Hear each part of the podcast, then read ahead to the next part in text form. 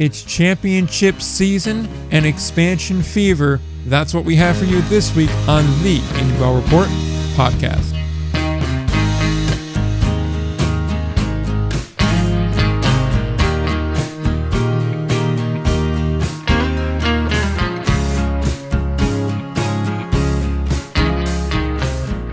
Right, we are back again. Episode number 260, uh, not 263, we're not quite there yet. I honestly think I'm dyslexic because it's 236. So we reversed some numbers there, but you know, right numbers, wrong order. Big Dog just does not know how numbers work. I love that. I was never good at math here, and look, there's fundamental issues here, but at least they're better than the fundamentals we've seen on the field the last two days in independent ball because it's been just I don't even know what the hell to call it. Just some very poor fundamentals this postseason. Fundies have been lacking. Uh, Keith Hernandez is just in shambles.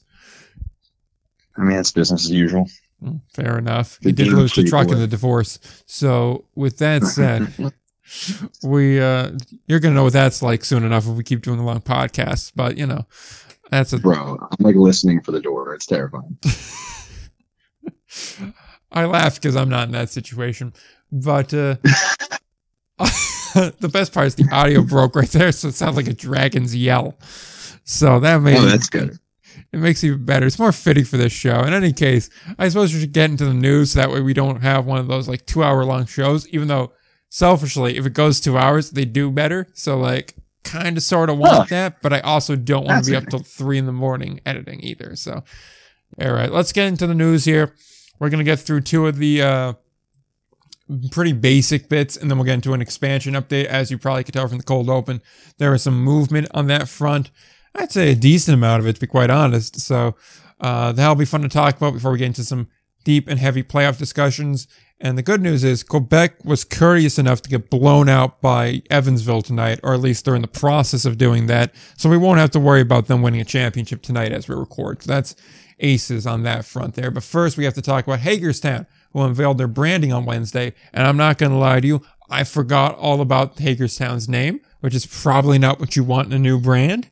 But the logo looks really good. Again, we're going to do this thing where we describe an image on a visual medium. So that's going to be great audio here. But uh, long and short, it's essentially a guy dressed as a pilot uh, riding atop a C 119, essentially uh, Doctor Strangelove bomb scene style, if you know what that is. Uh, that's basically the vibe there. Primary, primary colors here are red, sky blue, navy blue, white, and gray. Overall, I think it's pretty solid, and I really like the hats there that we saw on the one uh, banner ad that was there. The bottom left and top right were two just absolutely great hats there. May have to invest in that.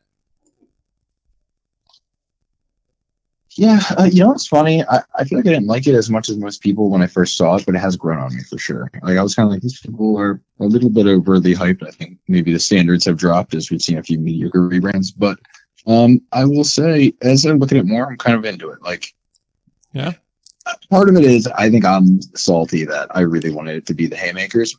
I think it sounds great, but um, it's okay. I can yeah. come to terms with it and I can move on. I'm responsible and you know reasonable adult. Um, well, that's debatable. Yeah, look, it, whatever. Chuck. Um, I, I, think it's, I think it's good. I like that. Um, I was ready for them because I know the flying boxcar thing is like related to the planes, and I was ready for them though to like go some weird way with it where it wasn't a plane thing. Because like I feel like so often these teams like lose the plot so damn bad. Um, you lost, uh, lose the forest and the trees type of thing. Yeah, and you're like, how did we get here? Like, I'm honestly feel a little bit that way about like Gastonia. I think the brand is cool, but when they're like, oh, this is, um, like related to you know the land and milk and honey thing and the, the free slave or whatever the background was and this and that. And now that's why we're honey badgers. And we're like really? Like that's like I mean bro I've had like less degrees of separation between me and Kevin Bacon to get there. Like what are we talking about? So I'm glad that like they they won like really did it direct and they really spelled out. And I feel like there's shades of like um Staten Island with this one where that's interesting is if I'm right it's the same design team between It those. is. You're right. Yeah, Sky It is. Designs. Yep. As I said, out I of- looked it up. You're right. based out of Montclair, New Jersey, right in my neck of the woods. There you go. Yeah, man. Yeah. That's um, that's pretty good work, man. That's Yeah. they're good at getting lots of detail into one logo. honestly, that's the thing. I really like their work, especially when you go on their website here. If you look, a lot of the really nice old Atlantic League uh, All Star Game logos, like the Southern Maryland Yeah. one that unfortunately didn't get to be used, the Lancaster one, those all look really nice. That's all their work. Like their work's really, really good. I, I enjoy what they do. But if I could just jump in with an unrelated tangent, because you mentioned Gastonia, I Uh, was I was at work the other day and I was wearing my Gastonia hat, the one that they sent me for free. So that's why I kind of feel bad for ragging on them, but pay your employees. No. so the kid was like, "What minor league team is that?" Because I guess it's pretty obvious a minor league logo. Which hey, if a like eleven year old can find that out, you did a good job. Simple is better. And I was like, "Oh, it's Gastonia. It's uh, you know, the, the Honey Hunters." And they're like, "Oh, why is it a badger?" right. I was Well, like, maybe it's like "I didn't have a good answer." Yeah, like Yeah. that's the thing. Like I've heard people call it a skunk before, and like if you know the hat logo, it's just the head with like the honey as a flame type of thing. And I was like, I really don't like. I should know the answer to this, but I was like, I could explain this in detail, but this eleven year old kid is not going to get it. But yeah, it was just kind Yeah, of a funny thing. go. Yeah, it just it's kind of funny. In northern New Jersey, I got asked about why there was a badger on my hat, and uh yeah, just thought it was kind of an I'm impressed he was able to ID it as a badger, frankly. Um, it's pretty good work. The um, so that I'm sort of all over the place here on my end because you did just remind me that I heard a rumor. I have not been able to substantiate. It's so hard to confirm some of these things now with Gastonia because Yeah. people are getting weird. But uh, I did hear that when the team was in New York, that the bus company like pieced out because they hadn't been paid, and the league had to pay them. So maybe I'll hopefully be able to confirm that. But like that's that would line up with a lot of what's been going on down there. Um, hearing that there are some owners sniffing around there could be like somebody from one of the other North Carolina teams down there. We'll see. Mm, that could be We'll see. Yeah, so I do agree though that the as far as the sky designs goes, to get us back on track, their designs are pretty good. They add a lot of you know, they keep it simple but yet detailed at the same time as, you know, counterintuitive as that may sound. I think it's just a very nice, clean logo. It's better than the Brandiose logos, which I can understand why people may get them confused a bit. But that's just the modern style of you know logo creation. It's kind of in the program. It's just the way it's done nowadays. So I, I'm fine with it having similarities, but there is a notable difference, and it just feels better. It feels more. I don't want to say it's more of a classic design because it's not exactly that, but it does feel more true to minor league baseball, if that makes sense. And overall, what I do like is a lot of the secondary marks feel like, yeah, that's a baseball mark. And I understand some people want to get creative, they want to do things different, they want to stand out. I get that. But at a certain point, it's like, let's also identify this baseball team as a baseball team, right? Like, we don't need Yeah. to be getting confused as like a fashion brand. This does not need to happen. Bro, like I was this is bad. When I first saw Get Burns logo, I was like, oh, that looks like an NBA like G League logo. Yep. Any case, so yeah, overall though, I do like the Hagerstown design uh, and all that goes with it there. So good for them. Um, unless you have any other thoughts on Hagerstown, we can move on to Ottawa. Um, no, let's go for it. All right, so let's go to Ottawa now. Uh, Champions are continuing the renovation plan. It's a 10 year long plan. It's including new patio deck, uh, suite upgrades, craft beer station. They are also looking for a naming rights partner for the ballpark itself, uh, formerly uh, Grant Thornton, uh, it's like RGCT Park, I think it was like uh, Grant Raymond Chabot Thornton, something along those lines. Currently, it's an unnamed stadium, so they want to get money for putting a name on the side of it. I'm okay with it. I'm cool with it. Personally, I like when they have non corporate names, but again, that's a lot of money that could really be used to help the ballpark and help the team, so I'm cool with it. Yeah, and I don't think that's a cool little ballpark going. Um, I'm hoping we see kind of a renaissance in Canadian baseball here through the Frontier League. Like the energy's so good at these games, and like honestly, I, I've been impressed by what I've seen out in Winnipeg too. Like, Yeah. yeah, I hope that like what's going on in Quebec and some of those, and not to say like Ottawa's that far behind them. Honestly, like Ottawa's got a good vibe too, but I'm hoping that this like launches it because like I don't know, Quebec's it's so good, man. it's good for the whole game having a good mark, like having a good like foothold in Canada. Uh, That's a that is a good thing. Like I don't know, in a weird way, even argue like as a country, it's good that we have like our game like doing well in Canada, and like it's sort of a middle ground because the U.S. and Canada always feel like we're kind of on different sides of things in a weird way. Yeah, I guess it's uh, either way though. It's good to grow the game in Canada too when you have that kind of atmosphere there, and like, it's hard to go to like a Quebec game and like you saw the atmosphere on both of those walk off shots. Uh, What was Mhm. it, Gideon Profar? Like Yeah, on a Tuesday and a Wednesday night too to have that kind of atmosphere. Like, how can you go to a game like that and not be like so like juiced up and excited for baseball? Like, and on like a cold night where it's also been like you were down several runs in the eighth inning. Yeah. Like that's Yeah. just it's so impressive. And they keep doing it consistently too. So you know it's not just like a one off thing, but like the Quebec fans understand the importance of the game. They understand the actual like there are stakes to this game in particular. We're here to support the team and all that comes with it. So like obviously like they're not always in the top for attendance number wise.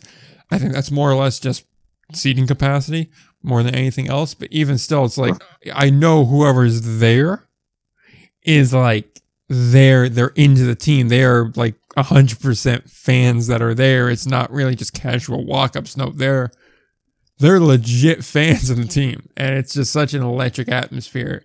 And I so want to experience a game there. Yeah, um, I, my wife and I are lining up a trip for next year because we know we got to get up there. But Yeah. yeah. I mean, I think about it, like there's people who are like, yeah, we're going to Canada so we can see this baseball game. It's like that's fine. Yeah, yeah. No, I could go during hockey season, but it's just not the same passion you see for baseball.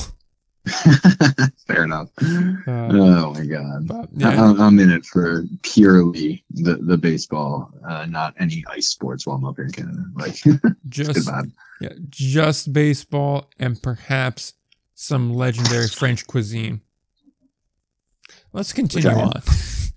and we're on to expansion talk now, which, quite frankly, is where we're going to get bogged down because there's a lot to do here. And this is how we started getting bogged down the pre shows by talking expansion. So uh, we'll Yep. kick it off with the American Association first. And then I believe we have some uh, Atlantic League and Frontier League news that are kind of intertwined. So uh, the American Association pretty much stands on its own in this regard. We'll start off with there. Uh, as I said, the it appears as though they have interest in expansion. It seems to be fairly confirmed, seeing as Josh Schaub was doing a presentation in Murfreesboro, Tennessee. And in addition to Murfreesboro, there's apparently 14 other cities that were on a list that they had some interest in. We don't have that list. I will do anything I can to get my hands on that list, though. And furthermore, uh, it appears that that group that is interested in going to Tennessee is being led by Jason Rose. He is going to be the lead owner of the team. He has a background in public relations, theater productions, and a polo championship as well. And I have to say here, they list some of these theater productions in the one article here. And I gotta be real, it sounds like the kind of movies that Troy McClure would do, you know, from The Simpsons. Huh. Like, Hi, I'm Troy McClure. yeah, exactly. It's like, couldn't you see? Hi, I'm Troy McClure. You may remember from such films as Americano, Tiananmen, The Ghost of John McCain, and Bar Mitzvah in Birmingham. Smoke yourself to death and get confident, stupid. Like, these sound like Simpsons type of movies. Obviously, the they're not Broadway, but they are, you know, I guess theater productions, stage productions, any event. Uh, Rose has a background in them, and just they got interesting names. That's all. Uh, moreover, there's a downtown site in Murfreesboro that they're targeting. However, there's some residential concern that it might impact the historic site of Cannonsburgh, which is apparently an early settlement of Murfreesboro. That's the general consensus here. Hopefully, the NIMBYs get defeated and we have a new stadium built because baseball is more fun than some old buildings. Yeah, I'm trying to get a feel for what that looks like. Um, I, I missed something here, and it, maybe you're better versed on this than me. Then, Okay. so Jason Rose, this guy is he like already set to be the owner of this team if this team happens? Uh, he would be part of the ownership group. Yeah, I believe he was trying to create uh, a larger group, which would be something like uh, Murphysville or Mur- Murphysboro Baseball Inc., something along those lines. I didn't. I saw in the one article, I forget which one it is. All of them are linked in the show notes, by the way. That lists the actual organization he's trying to get. He'd be one of two or three primary owners. Yes, as he put it in the one article. Uh, apparently, he was talking with some of the other association owners, put him in contact with Shaw, Schaub rather, and uh, from there, apparently Shaw presented him with a list of 15 cities, and Murfreesboro was the one he was the most interested in. Hmm. Interesting. Um, I'm just piecing that together with like how I've seen other sort of organizations come about. So funny that can come about different ways and come with that way and go to like there's like Gastonia who's like we're going to get a stadium and then who's going to fill it type of thing. Like that's kind of fascinating to me. Um, yeah. Yeah. I, am trying to get a feel for like that guy's background and that, but that's um interesting, man. I don't know. Um, yeah. Uh, doesn't- honestly, my number one thing is he doesn't have a real estate background. Is that weird? Yeah, I get I get skittish around that. Uh, Not that I trust polo people, but Fair enough. Supposedly, the ballpark would either be put in front of or behind Cannonsboro. It wouldn't have a lot of drive up parking, so it is a downtown ballpark. I should mention that there's a large historic village in the middle of a downtown area, which is a very odd thing for me, but whatever. And uh, essentially, I think the game plan here would be to try and revitalize the area and then use foot traffic to fill the ballpark. Ballpark is supposed to have about uh, 4,500 seats in it, so it's not terribly large. It's right in line with a lot of the newer construction in the association. Uh, for what that is worth, again, there is other Yeah. parking that is on streets and already existing lots. So if you want to drive, it is still very well possible. It's just not the primary focus in mind. interesting. Um, Yeah. Also, rumor Yeah, has I it mean- Clarksville's also on the radar for whatever that's worth. Uh, city north of Nashville, Murfreesboro south of Nashville. So there could be two American Association teams in Tennessee, which puts it really outside the footprint. And you'd need to do something to either make them their own division so that way they could, you know, play amongst themselves or throw something else there. Otherwise, you're going to have a real dilly of a pickle travel wise, which we already know is a major concern in the league. Yeah, for basically every league at this point. Yeah. Yeah. Um, I guess my couple thoughts. I'm just trying to get a feel for like Murfreesboro as a place. Um, I don't know. It's Well, small. It's definitely yeah, but not that small, right? I mean, it, it listed, you know, About it's over 150,000. Yeah. Yeah, I mean, It's a little but not terrible. uh, Yeah, I should also mention here the timeline on this thing is uh, a 2026 opening day. However, stadiums Yeah. and things like this, I would say two to four years is probably about right. So maybe 26, 27 would be it. it really depends on the approvals and how long that takes. Because you know, Yeah. that can, you know, just a couple months could mean you're going to be not ready in time for a May start date, and then all of a sudden you're pushing a full year. So Exactly. gotta watch that. Um, And Christ knows building isn't easy anymore. You have to have 15,000 different approvals and an environmental report of 3,000 pages long because some random worm species may be impacted. Build. I'm not saying it's a problem. It's just like, hey, do we really need a 3,000 page environmental summary to say things could be impacted? Like, it can be 30 pages? oh, yeah, and for what it's worth too, I think I should also mention here because we do. I have mentioned this Cannonsburgh, which is a major, you know, hold up for opposition here. I mean, we had people show up to this meeting where Schaub is literally going through the slideshow presentation, holding up signs say "Don't move Cannonsboro." There's no intention at all to move this. Like both Schaub has said it, Rose said it. They have openly said we don't have an intention of moving it. We want to put the ballpark in front of it or behind it. That's all we want to do. So there's that. Although it is kind of funny in the one article, it says that uh, there was one historic area that got bulldozed to build the highway back in the 50s. So it's like, okay, well, some historic areas mean more than others, it would appear. Yeah. Um, Yeah, historic bottoms towards- is what it says. That's the area. yeah, I see that. It's so It's an interesting thing. weird. I mean, I see a good bit of shopping centers for an area that you feel like protecting historically, but I'll get off that. Um, it, it feels like to me, oh, Yeah, if you go to the one link here and you open up the video in it, you'll see what I mean about the historic area. It's it doesn't seem very historic to me, but I don't live in the area, so what what do I know?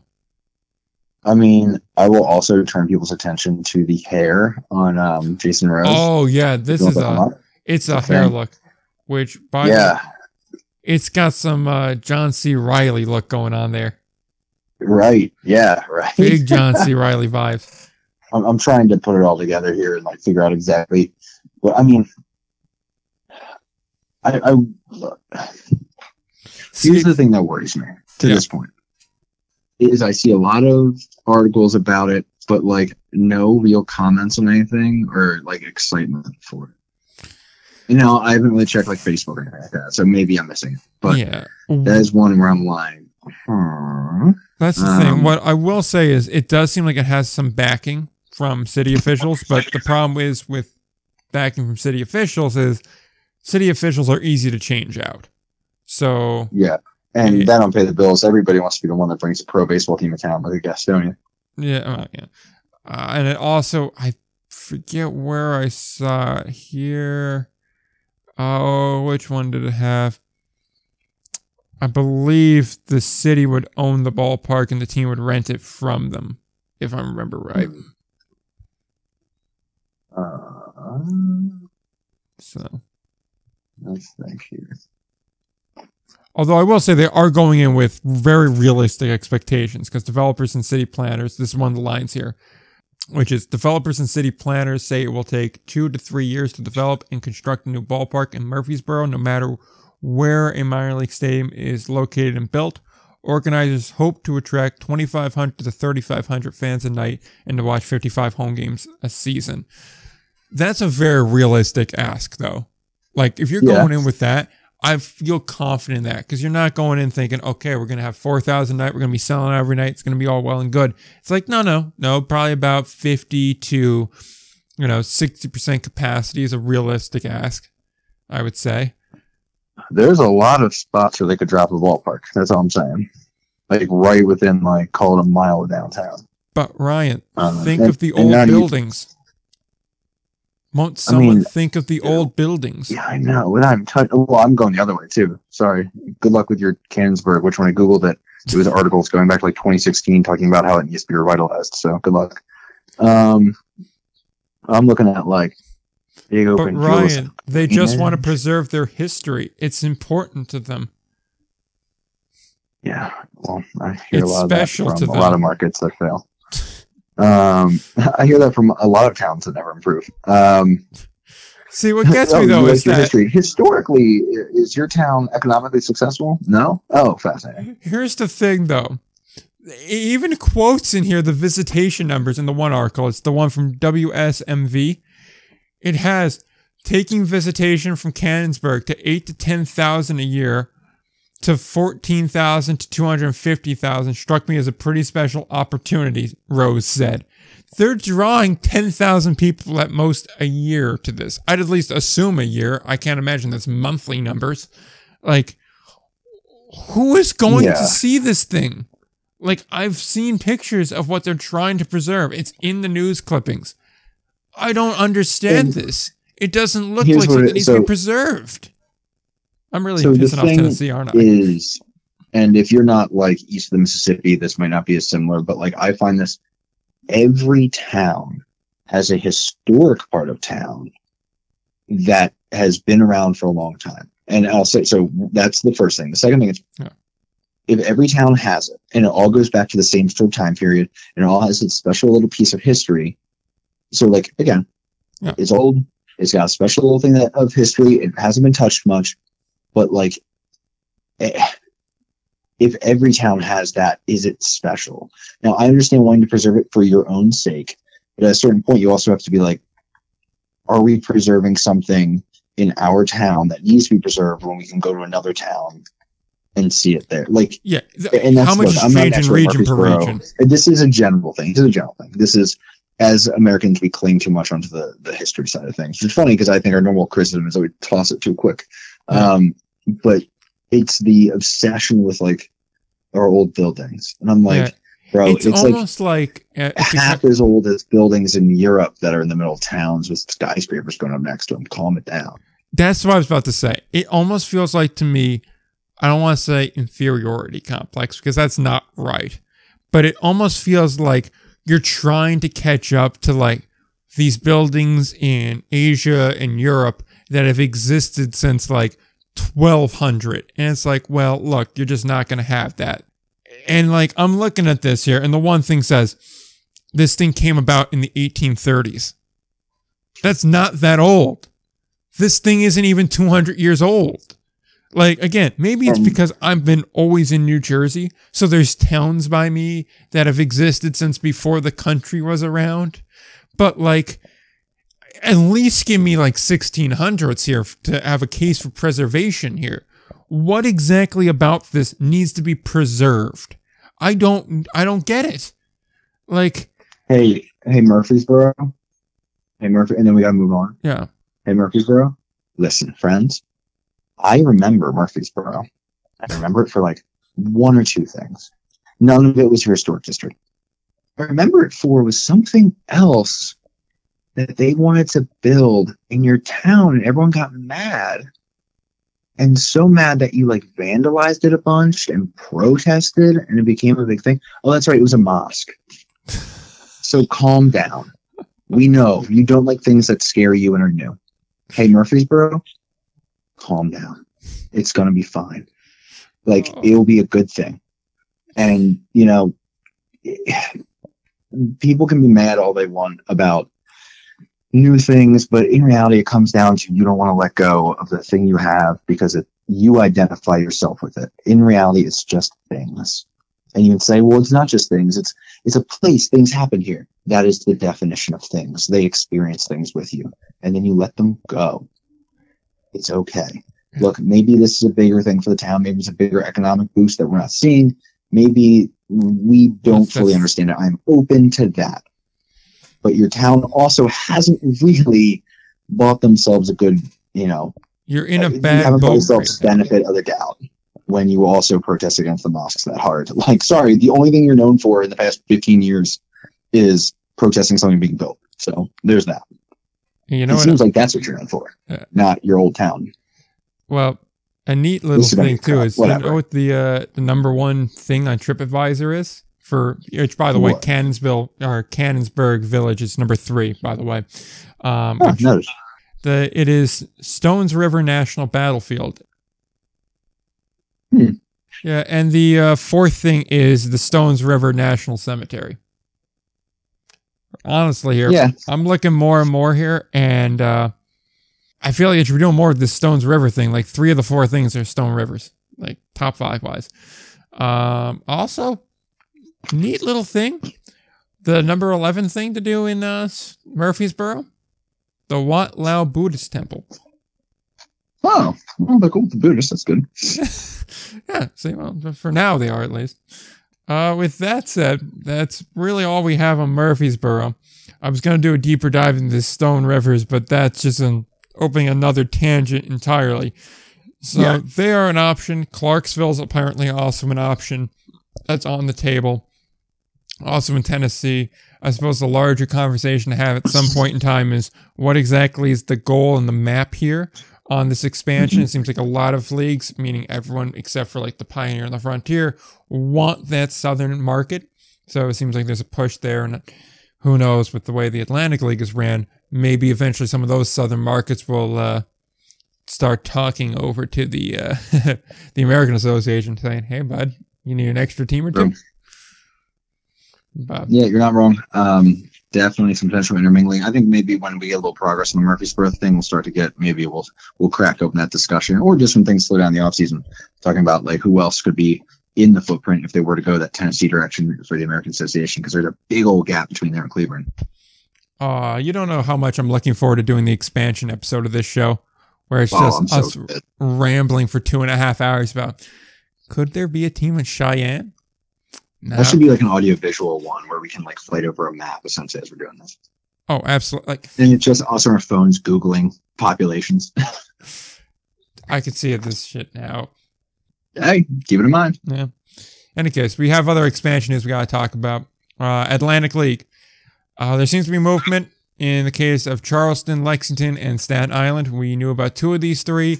I heard about Lexington. I think you probably have heard about Lexington. Um, Mhm. I think we're both in lockstep in that Frontier League seems to be the destination there. Uh, yeah. Um, now the bigger thing from now I, I've from people I've talked to had trouble finding sourcing on that Okay. um, until very recently, and what has sort of come around, uh, at least I will admit this is now my theory based on the rumors and the what I know to be facts and what I suspect to be facts.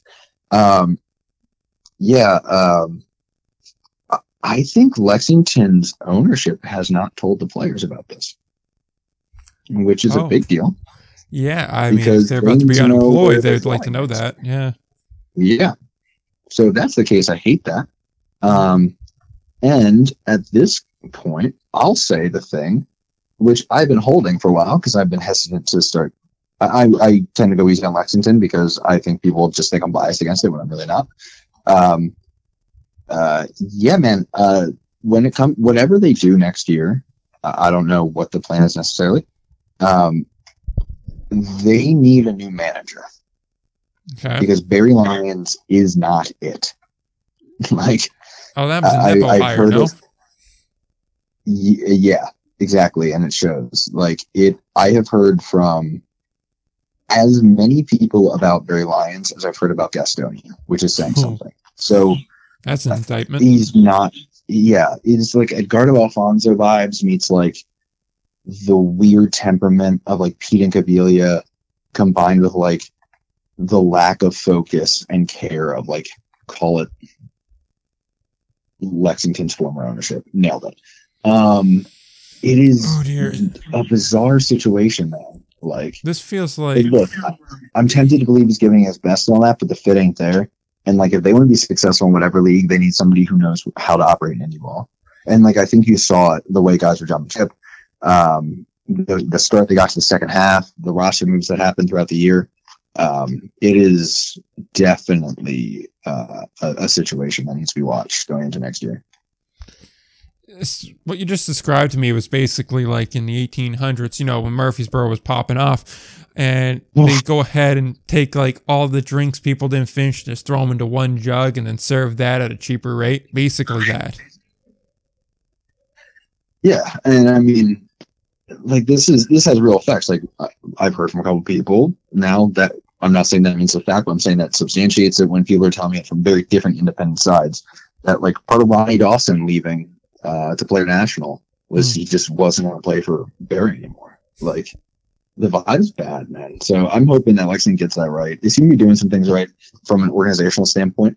I think for Lexington, I think Frontier League is the right move. I think their overhead needs to be minimized as much as possible with the option that hey, maybe someday they can start to take a little more risk where they can just continue to put that extra money, you know, into the ballpark and the product. I think that's good.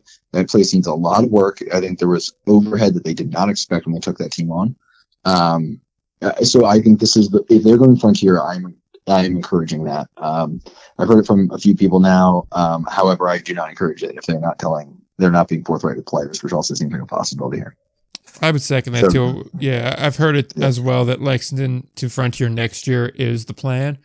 Uh, Charleston, the same boat there. Which do we know if Charleston's made note of that to their guys, seeing as their season's practically speaking done? So I'm hearing that Charleston's looking more like a 2025 option, uh, along with Okay, potentially Staten I have not. So with Charleston, I've heard. I'm more. con- I talked about this before. I'm more confident because I've heard it. You know, a year ago, literally from the owner of that team that he wants to leave the Atlantic League. Okay. Does that make sense? Um, when it comes to Staten Island, I don't really. That's a, a front office I'm not that well connected into, but I know that uh, it would seem that the profit has not been there that they are happy with. Um, I know there's been moments where they were really unhappy with dynamics of Long Island at times. Uh, I don't know if that was an open thing between them and Long Island or it was just some way they felt. But I don't think they made much of a secret of it, whether they want to or not. Um, I could see them definitely make a move, and they fit well within the Frontier League's lane, the the footprint. Um, I think the Frontier League is uh, one that can move west, so it's you know not doesn't have gateway out on um, On an island, Just yeah. trying to move out and out and out toward gateway as much as possible to minimize the travel in the west. Um, trying to again solidify the east more as well, get rid of the greys. Um, I don't know if they're very comfortable with the jackals as they are, so I think they're also looking to ways that you know yeah they can expand to 18 or maybe they're dropping a couple markets out and to like instead of expand to strengthen which is uh, i always am willing to encourage a league to do that. Like it, look if they ain't asking me life but i you don't always need to expand. You can strengthen. You can shorten up your league and strengthen it. Patriots league. Think about it. Um Nope, they're going to expand anyway. oh god i know. Um i just think they need to i i am i think um i would if i'm the frontier league i'd be very careful with charleston. Um i think staten island would be an interesting and cool call for them. I think it's a worthy it's a worthy exper- experiment to go towards staten island. That's a new sort of range for them. I like it. So, couple of thoughts on that. One, I heard Charleston and Lexington for next year. That's what I heard. I haven't heard anything about Staten Island, so I can't really comment on that. That being said, I heard of a third market for for Frontier League, and I guess we could kind of just intermix Frontier and uh, Atlantic League talk here because I mean they're pretty intertwined at this point. That other market is does have baseball in it right now. It's a college market. I don't want to say which one it is until I get, you know, double confirmation on it. But it, they're no strangers to professional ball. I'll leave it at that. It would also fit. It's more in the East. So I could see that solving one issue there. And supposedly Mhm. they're going to take the role of the Greys there. So you would just basically expand by two and replace the Greys with that college team. That said, that's why I'm not sold necessarily on the Staten Island thing, if for nothing else. And I don't doubt that they're not happy with the relationship with Long Island. That's been cantankerous for some time. And likewise, I don't think the profit's there, like you said. So I could see them jumping over. I just think if they jump over, there needs to be an additional team coming over there over there with them. And that would bring them to what, 20 at that point, which was the supposed stated goal back when they merged with the Can Am. Yeah, um, and, and piggybacking off that, I I do agree. I think Staten Island is the most likely to not happen. Um, in fact, I would say it's a below 50-50, but that is at least was I've heard talked about. Um, and I I originally heard Staten Island as a more immediate thing. Of course, that was more in the rumor stage from what I was getting. I, as I get more reliable sourcing, I'm starting to hear back toward like, like the next year and like 2025. And with that, I, I I wonder if it was supposed to be earlier and then it didn't work out. And now they're like, well, maybe that year after, like, I don't know. Also, there's probably a minimum number of years they got to play with the Atlantic. So it's neither here nor there. Uh, I, I do think while we're on it, I mean, you got to wonder what's going on with Gastonia in the Atlantic League. True. I think, you know, there's rumors of potential owners floating around. Uh, the big flex is that uh, right now, Gastonia, they had a hearing last, was it last week, I guess, about um, the the land owned by Brandon Bellamy, the owner, uh, that surrounds the ballpark, and he originally wanted to do commercial and like I guess I think commercial, but also some sort of like maybe con or something. I don't I don't know. Like a mixed use. I think it was highways and commercial. What was that? like kind of a mixed use thing too, or Yeah, I think so. And it sounds like they're trying to zone it. The city is uh, like back to like purely residential. Okay, and like non-commercial, which would be basically really put him up against it if he's trying to turn that thing for profit. Um, there's rumors that it could be up to like five mil in debt. Now- um, I haven't confirmed that, but like I think we could to- be coming to a head. yeah. Just to jump in real quick on the rezoning to residential. Would that be single family rezoning or would that be multifamily? Because with multifamily, you could absolutely make the money back through condos. Um, I I don't know that one. I feel like it is single family just based on the direction they're Okay. Like it's pretty Okay. transparent what they're trying to do. Okay. Um, yeah. I mean, if it's single family, then yeah, he ain't making his money back on that shit. But if he could, making it basically condos or apartment buildings, I mean, those will sell. They'll definitely turn profit on it. And I think you'd have an easier time trying to pass it off in a, any sort of a public forum to say, hey, we're building more housing. That's an easier sell than, hey, we're going to do single family housing. That's not really what anybody wants. Like, Yeah. it's there. Um, if it pre exists, people will defend it to the very end. But Yeah, I think um uh, yeah, I, look, it, that's I don't know. We're getting into the weeds Yeah. on that. That's definitely coming to a head on whether or not there's going to be, um, like whether or not there's actually going to be something that happens that bring that either keeps Bellamy and like pulls him in or pushes him away. That's gonna the timing of that's gonna be very important because if there is a new potential owner, that's one thing. Um, hell, for all we know, part of this could still be like involved in um, like and maybe there's a new owner who wants it zoned differently even or see if it can be zoned differently like we don't really know what's going on there. But what we do know is the city's not happy with bellamy. Um, bellamy is in a bad spot with the city its citizens all that. It's going to really hurt his ability to make some money. So we need to see if he makes a decision here. I'm not sure that this team under his ownership can so i'm not sure he can own this team for another year. I don't know if the money's there. Um, in, in which case whatever time he calls it quits is going to be very impactful because if he does it late, if he does it like two months from now, I don't think there's there might not be time to turn it around with a new ownership and like get that thing going in time for a Atlantic League season without a significant amount of help. Hmm. Um, there's also a possibility maybe Atlantic League they're already dipping into their sort of like ownership slush fund of like in case of emergency, like the bailout, the bank to money. pay players. So uh, maybe they do that for a year. There's so many options going on there, but it's worth keeping in mind, especially if the American Association's going out the southeast way. Like that's interesting, and also for keeping in mind, like, hey, the Atlantic League could be losing teams and trying to keep an even number is going to be interesting because now you're looking at Hagerstown going out, possibly Lexington coming in, and then you're like, oh, it's even, but then who knows what's going on in Gastonia? That's all I mean to say there. And the additional point being, let's I typically write off the draft league teams as possible expansion options at this point. Um, but let's maybe because I, I just think they would have done it before if they wanted to for Yeah. the most part. But I know you know they're not really happy, and Frederick is making the move, and with that, um, as I, I said you know, before we really started today, it's that is a 16 league, the draft league. Uh, those GMs know each other. Those front offices know each other. The owners know each other. If one team is making the move to the Atlantic League, they probably know a good bit of the details. They know a good bit of like the whys and the perks of it, and look for maybe a little more movement there, especially as this draft league falls down to five teams. I don't know how sustainable that's going to be moving forward. I would agree on the on the sustainability. uh, Struggle with that word of the draft league. The only thing I would say is if I was a draft league owner, well, yeah, I have a close personal personal relationship with Frederick.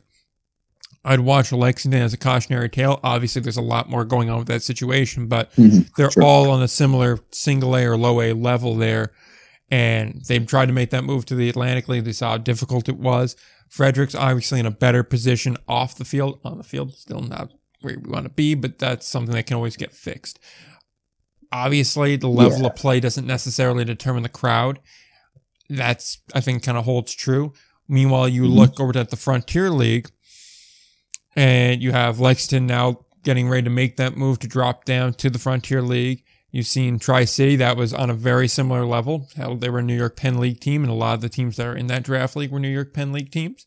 So you see, hey, they're doing pretty well up there. They seem to be relatively uh, controversy free, except for you know the once or twice a year Pete decides to say something or do something that he probably shouldn't do, but we all like, eh, it's Pete. That's that's what Pete does, and you know, if I look at the situation, like the teams that are going to the Frontier League seem to be doing better on the field, off the field.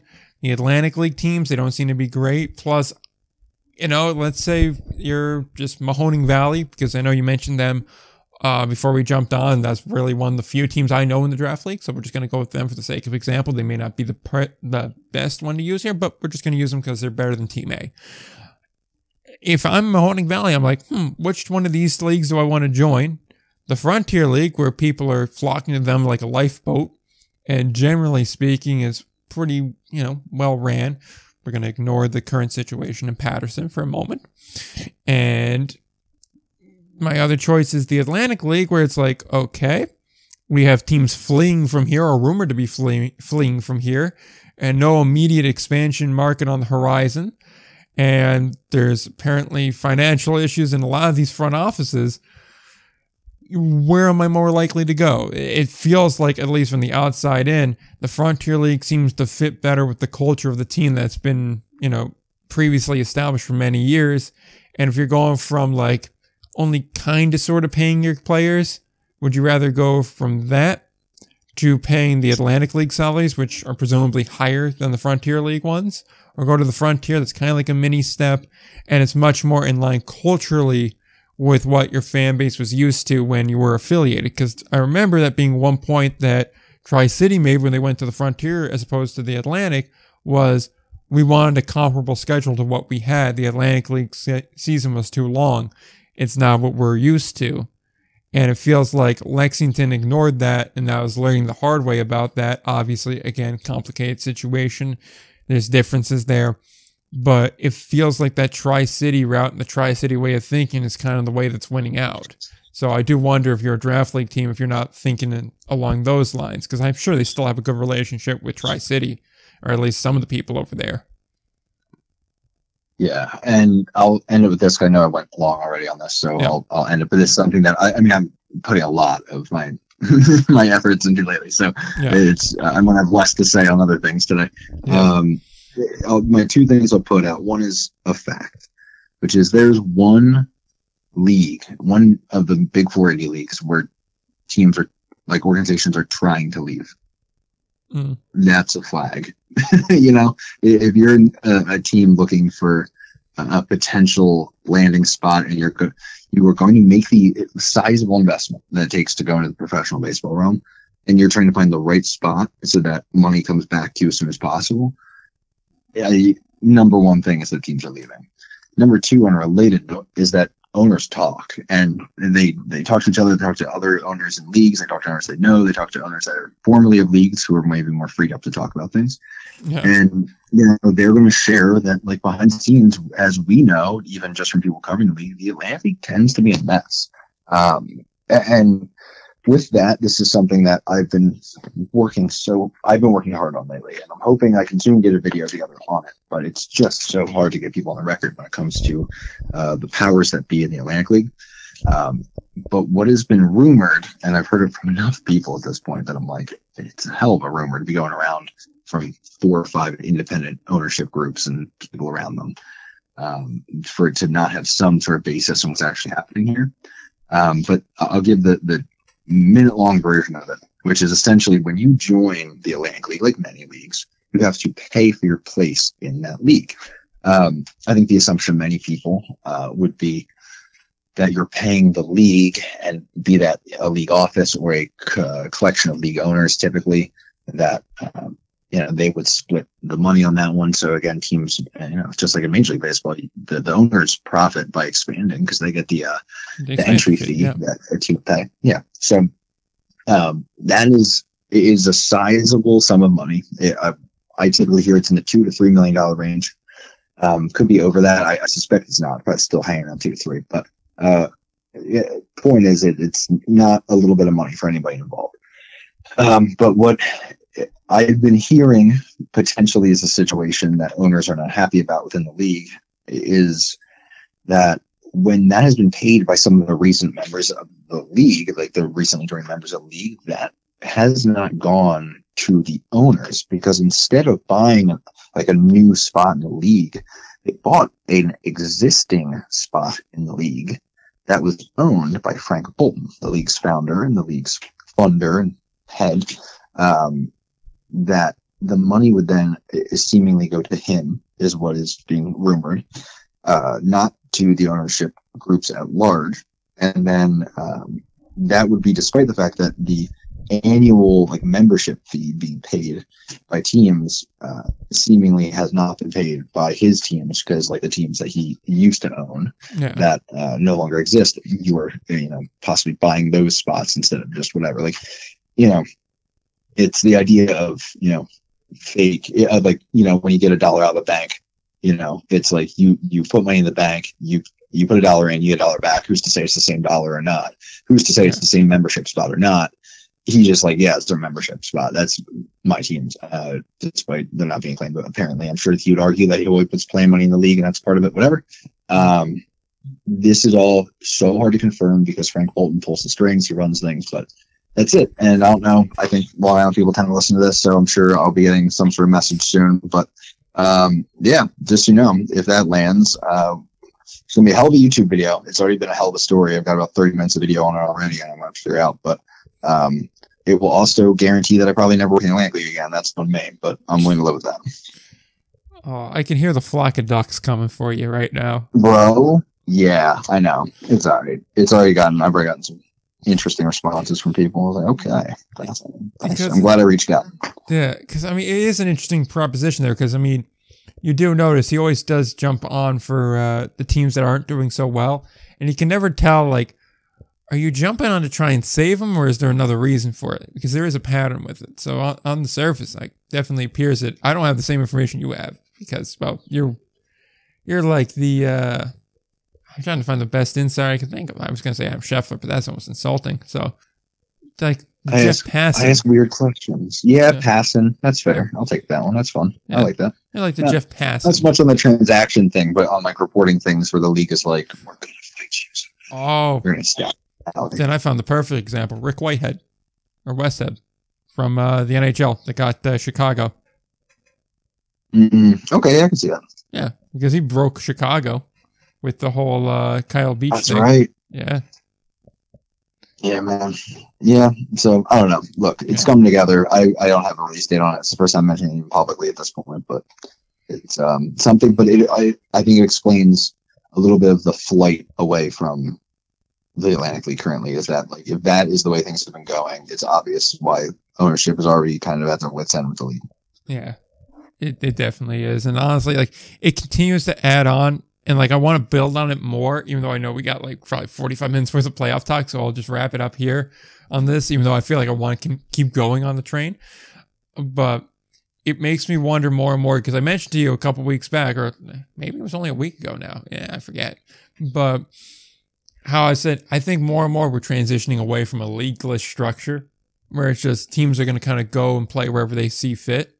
And it mm-hmm. feels more and more like we're getting to that point where, like, what do you really need leagues for? It feels like we're going almost the college football route of it, where it's like you used to have like regional conferences and that's just where you were at. You were just playing your region and that was all there was.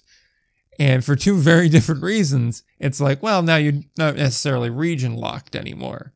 You can kind of pick and choose between leagues. And more and more, it feels like we're going to be sorting ourselves into like, all right, there are two leagues here. You have one for like your more double A level talent and one for like your below double A level talent.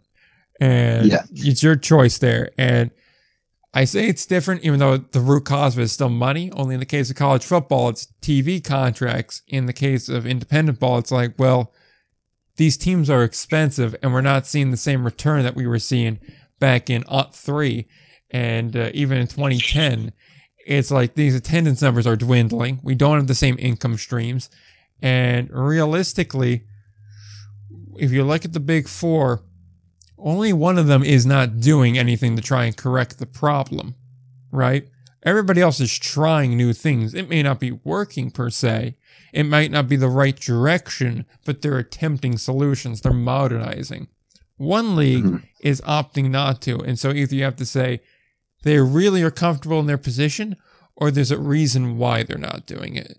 And that's going to beg inquiry from that on. Yeah. Um,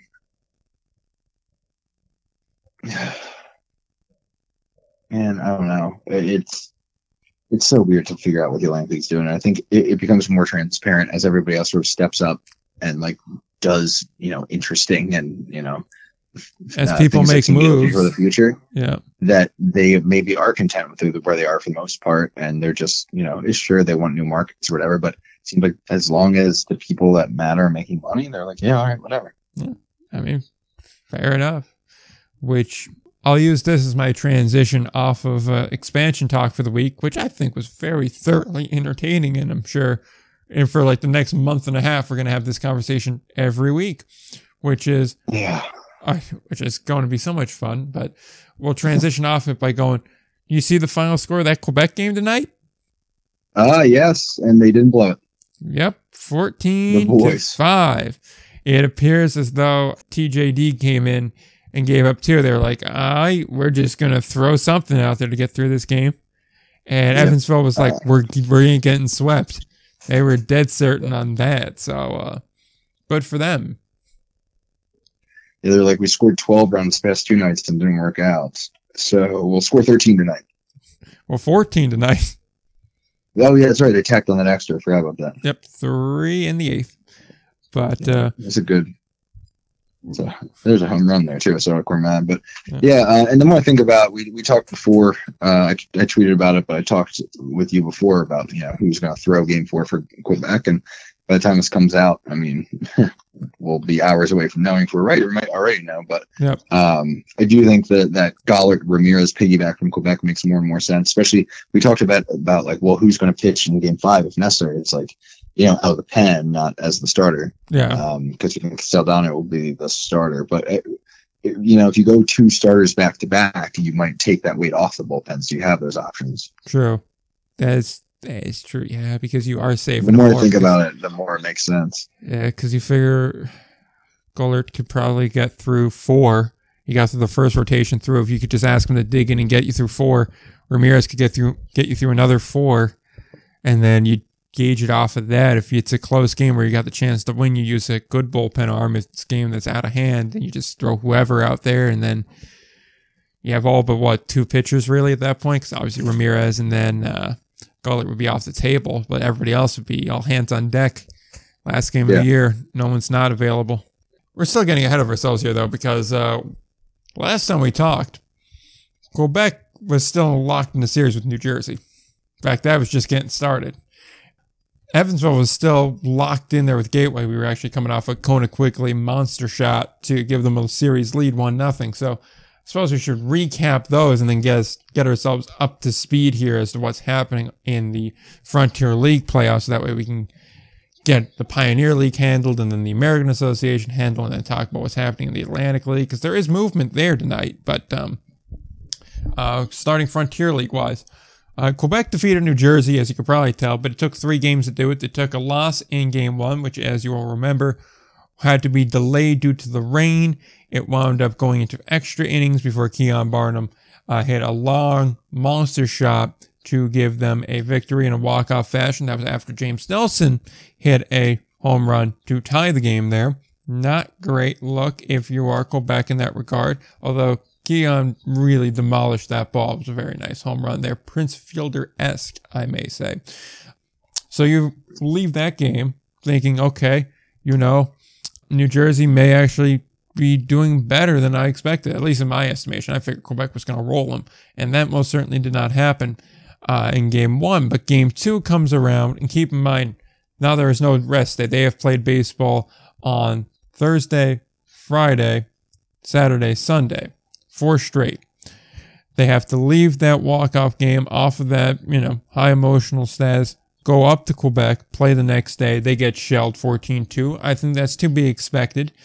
And just riding off of emotion and the fact that that's a long bus trip and one team gets to go home and, you know, sleep in their own bed. Another team gets to go sleep in a hotel room. Very different situation there. So we wind up in game three, which was a little competitive for a little while. And then Quebec kind of broke it open, 115 6, and just ended that jackal threat. Um, corrections, thoughts, and other issues in that series. Um, uh, I don't even. I mean, not much to say on that one. I mean, Quebec's type of team where it's going to beat them, you got to have things going your way, and it, it just what they didn't. what New Jersey did not need was no off day between games one and two, and you know, huge win in, in game one, awesome. I mean, that's the problem with the their offense; it's always dangerous, but like they didn't, you know, damn, like we learned a lot about a, what a dangerous offense looks like in the rest of those games during that uh, that series uh, because Quebec. And I mean, hell, they're continuing on to this series right now with Evansville. I mean, Yeah. they're fairly quiet tonight, but they still were scoring runs early before the game kind of got out of hand. It, it's yeah, there's there's levels to this. It seems like, and uh, Jersey ran out of talent essentially. I mean, it, it was always a concern. If you look at the roster, it's almost when you look at how they're using their experience and different players, a lot of it was on the offensive side of the ball. So if you're into good pitching, that can be at least somewhat quieted. Meanwhile, on the pitching side, I think they had troubles getting people when to pitch hit uh, uh, Hinchliffe. Like hell, I don't know. I'm a veteran pitcher. I'm not sure I want to gamble my future paychecks and career pay, uh, playing at Hinchliffe and that weird outfield situation they got. So they had you go with what you got, and Quebec was happy enough to make the most of it. Yeah, they. That's the thing with Quebec is if there's weakness, they're going to jump on that in a heartbeat, and it's not going to be particularly close either. They're the kind of team that will kill you. And you make a point about the veteran pitching, and obviously that is an issue with New Jersey, even though the numbers kind of bear out it wasn't as bad as it may seem. Although the early results and the early feedback definitely did not. Uh, make you feel the most confident that if you're a pitcher there, so that's obviously going to work against them. The vibes are bad if you're looking to sign. Exactly. And I feel like, and you may be able to back me on this, but I feel like there's a large contingent of those on the man, on the coaching staffs and playing rosters across not just indie ball, but all of baseball that aren't exactly the most um, analytically minded. They're more uh, Yeah. vibes based. Yep. Would that be fair to say? Because I know I've certainly had managers that I was talking to going, analytics is crap. I don't even want to use this shit. I ignore it. And I was Yeah, thinking, that's uh, familiar. yeah, and I was like, but I okay. I wasn't gonna get into it because I'm not even the biggest analytics guy myself. But I'm like, I do acknowledge that this there is some useful information here. Like, I'm not running my whole like in-game strategy off of the numbers, but like, you know, it's definitely factoring into my roster building. That- Right. That's absolutely going to be a factor in it. It's never going to be 100% baseball, still a game, you know, that's being played on the field. Weird stuff's going to happen. And a lot of the job of coaching staff is also personnel management. I mean, that's a large chunk of it too. There's stuff that can't really be accounted for because it's still, you know, human beings playing the game. That's, that's something numbers can't really always factor in. But, you know, there's pros and cons to everything. But regardless of the fact, um, it was hard to get pitching into New Jersey. And Quebec is a veteran team. They're a team that's been there. They know what to do when they're in that spot there. That coaching staff has been there, done that before. They're able to kind of impress that upon their team. And I don't think they really needed that. This is the Quebec team that had, what, a bad three weeks, four weeks. And then from there on has been the Quebec team we know. And so, you know, it's one of those situations where I feel like it was just a bad matchup for New Jersey. And in the if they had the right opponent there, let's say it was Tri City, I like New Jersey a lot better.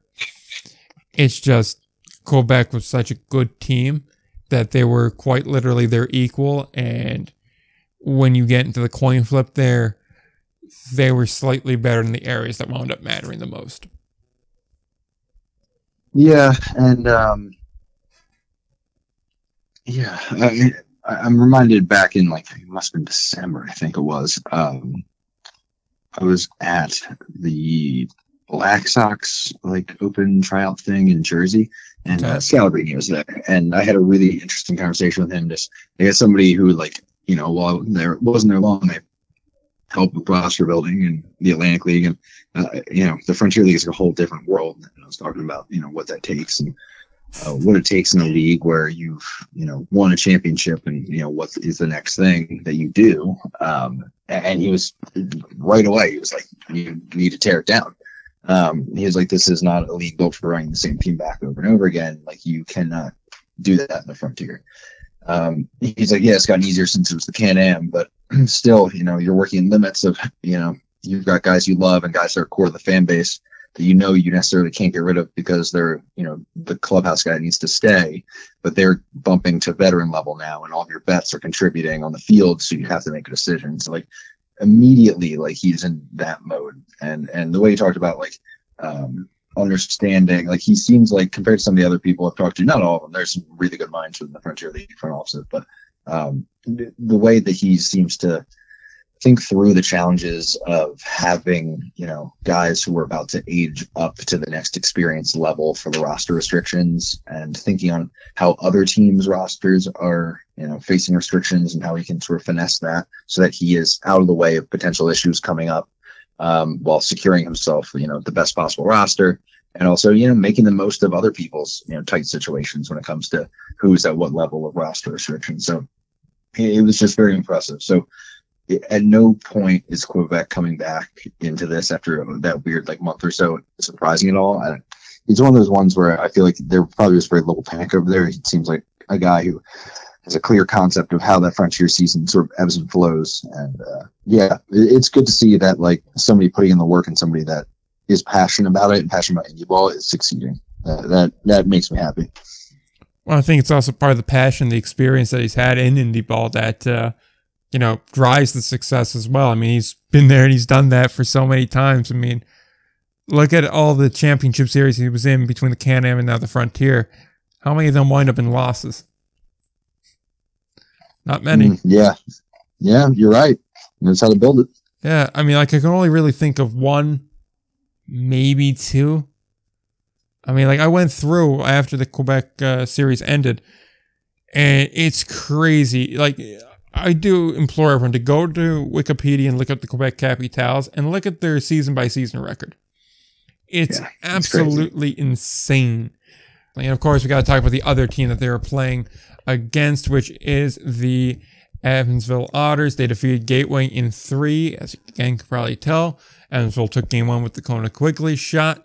Uh, they lost game two 15 5, and then they won 9 7 to clinch it. Although Gateway made it interesting late, Evansville was largely in control in that one. Um, a series where Evansville, I think, just kind of keeps riding the high. They beat a very playoff veteran savvy team in Schaumburg in round one. They defeated a team that I think we both kind of agreed was more of a paper tiger in Gateway, but still was one of the better teams in the league, even if overhyped.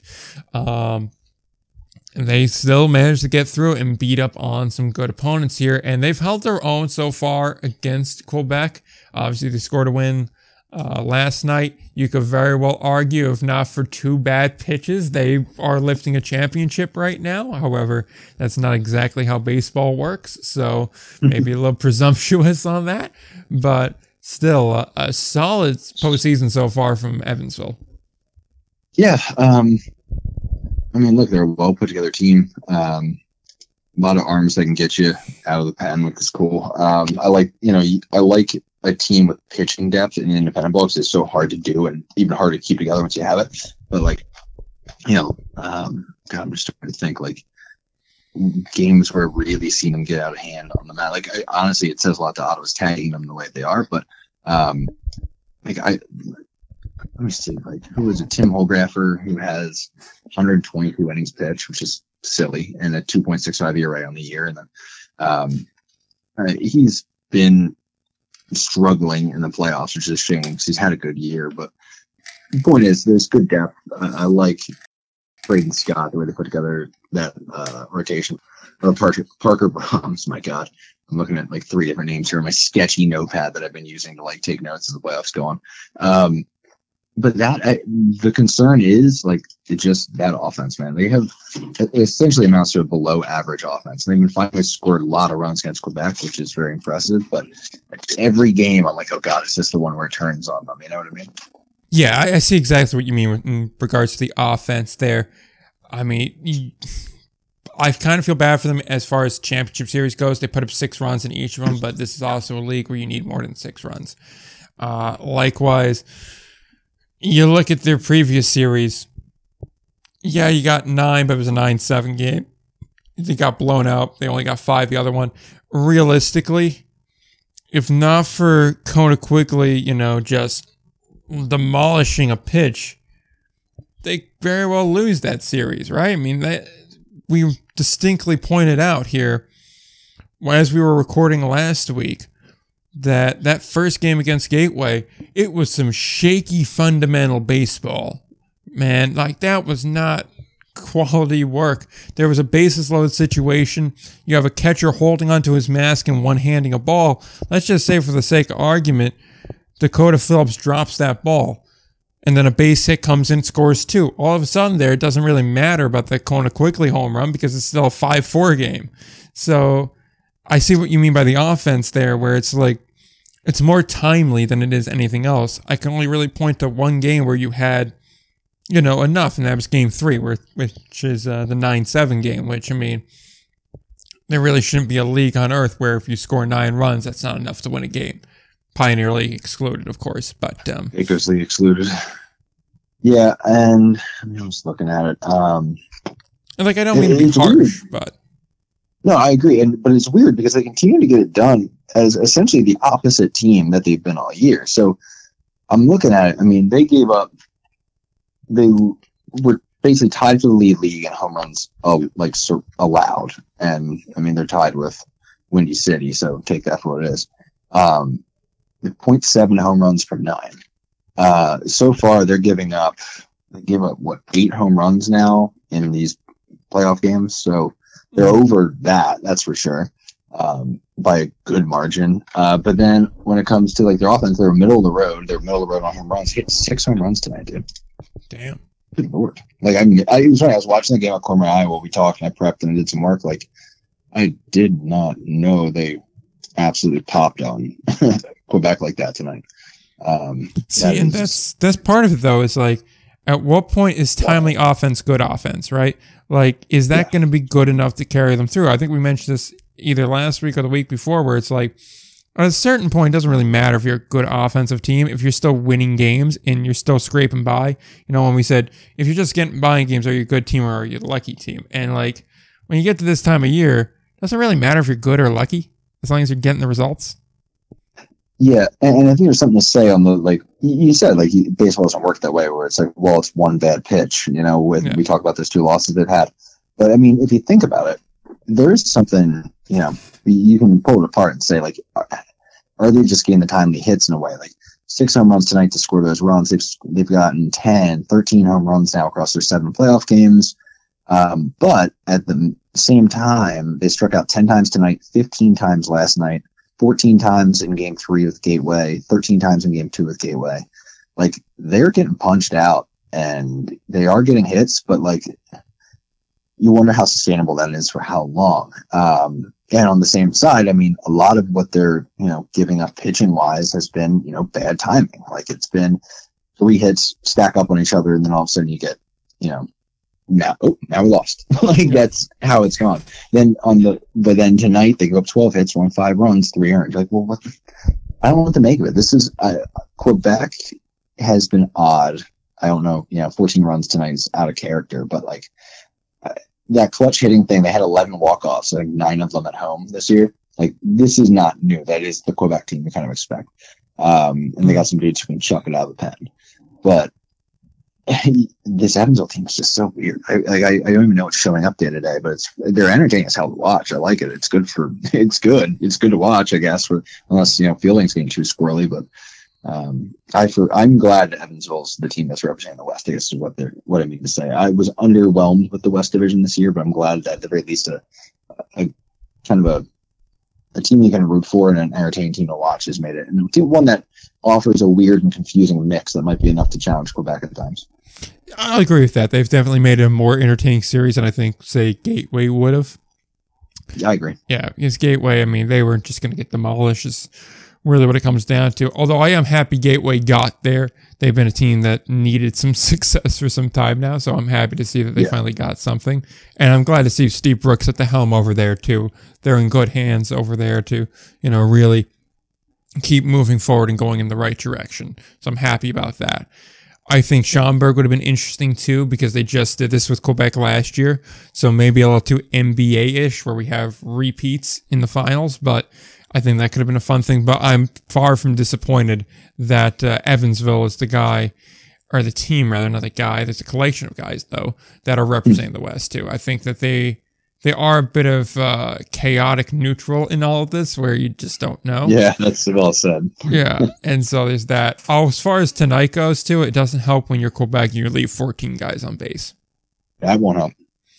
Can't do that. yeah, Jesmaniel uh, Valentin though, eight guys left on base there, one for five on the day, bud, not good. Bubba. Bubba, no. One of them was bases loaded situation, so that's four of it. But even still, you can't do that, brother. You can't Yeah, leave uh, eight guys on Not the base. time. Although Greg Bird played solid, three for four. Yeah, man.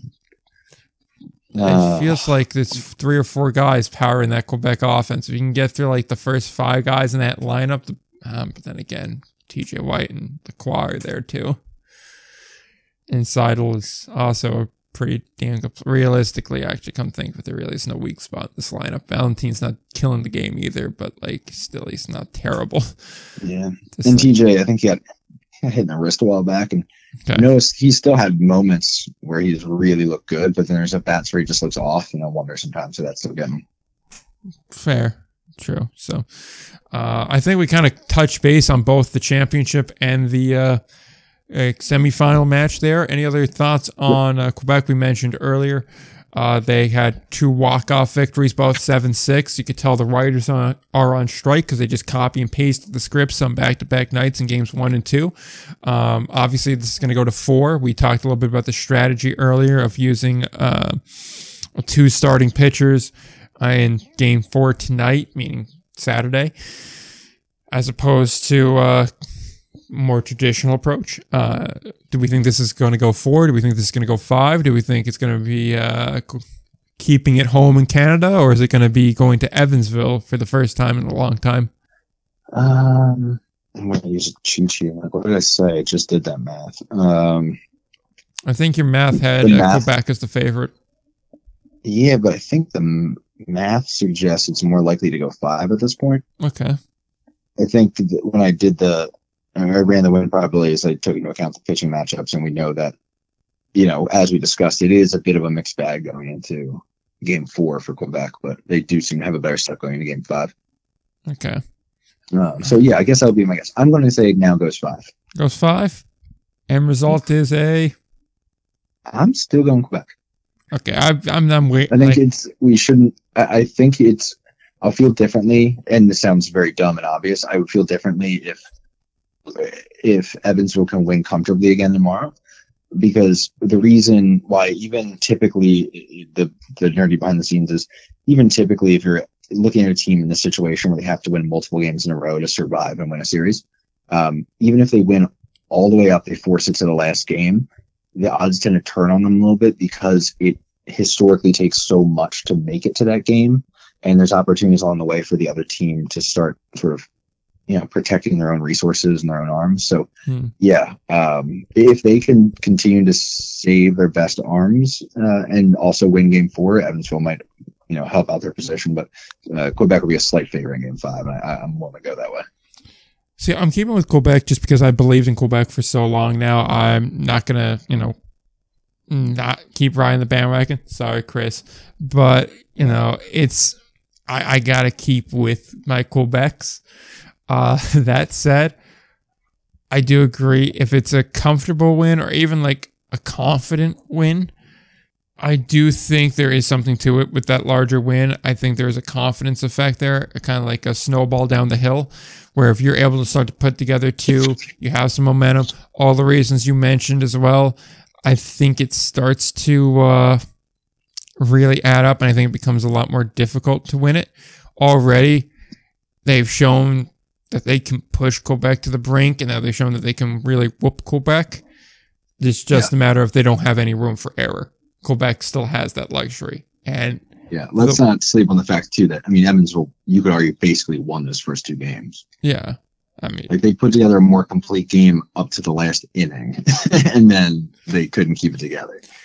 Yeah, I mean, fair enough. But at the same point in time, though, I do wonder if that game gets out of hand early, let's say, fourth inning, Mhm. it's like a 9 2 game in favor of Evansville. If you're Quebec, do you just start lining up the pieces for Sunday? Oh yeah, absolutely. Just say, all right, 100%. which one of you fielders want to go out and pitch five innings? Who's gonna wear one today? Exactly. Like I feel like that's the obvious decision where it's just like, all right, we're setting it up. And then if we're saying essentially a full rested Quebec team versus a full rested Evansville team, that's why I'm I side with Quebec on it because I feel like if we're going mano a mano in a must win situation, I feel like it's Quebec. I really feel like it is. So Yeah, and I have a weird thing I look at, and I, I've mentioned it before, talking about other teams. I think that I've seen it with this year. I, I think winning teams have shut down innings, and winning teams also respond when they give up runs, and, and it's hard to, you know, game one it held pretty true with uh, Quebec. I mean, what was it? They uh, Evansville scored two in the or scored two in the fifth. Quebec scored two in the fifth. Then Evansville scored two in the eighth. Quebec scored two in the eighth. Evansville scored two in the ninth. Quebec scored three in the ninth. Game over. Like they answer right away. Uh, it was less so in game two, but I still think it's something worth noting that um, Evansville found a way though to do it three times tonight. So hey, um, though actually that said Quebec did it three times tonight too. So hey, that's what you get in the championship. Yeah, I'm It's hard to hold a team back when you put up some runs. yeah. I mean, that's the thing. Like Evansville in game two had the fourth inning where they got four. Quebec had the eighth and ninth where they had five.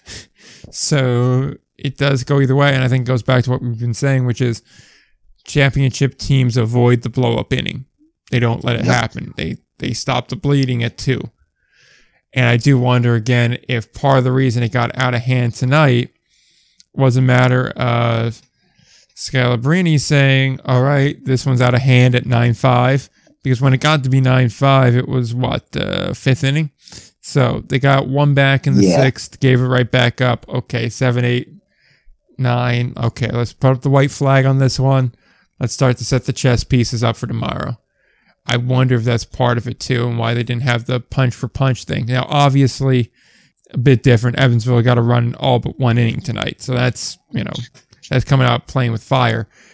I also do wonder how much of it may have been like a dead cat bounce, right? Where you get a little bit of fight there because like we're not going to go down in a sweep, and then it's like, oh yeah, I forgot why we were in this position to begin with. I don't necessarily think that's the case because games one and two happened because we saw game three against Gateway, but they do find themselves in this position a lot where it's a really close game the whole way through, but they do seem to always raise up to the competition level. So it really makes it tougher to call in that sense. Yeah, I, I think you're right on a lot there. Yeah, man. I don't know. I still like Quebec, but I'm impressed by what Evansville, Evansville's been putting out there. Definitely. So let's keep moving. Let's move over to the Pioneer League now. Uh, this will be fairly quick. We'll run through pretty much their whole playoff structure. Their championship starts. Actually, I think it starts today, the 16th. So that's an interesting little tidbit there. Uh, Ogden defeated Rocky Mountain in three. Uh, Ogden dropped game one 11 nothing. At this point, we were both feeling pretty good about our thoughts on Rocky Mountain going to a championship game because Ogden had been absolutely dog trash in the second half, Yeah. and Rocky Mountain was pretty much the opposite of that. Then Ogden was like, hey, wait, we know how to play baseball. 194 and then won a 3 1 final, which is a very odd score in the Pioneer League, but they managed Yeah. to do that.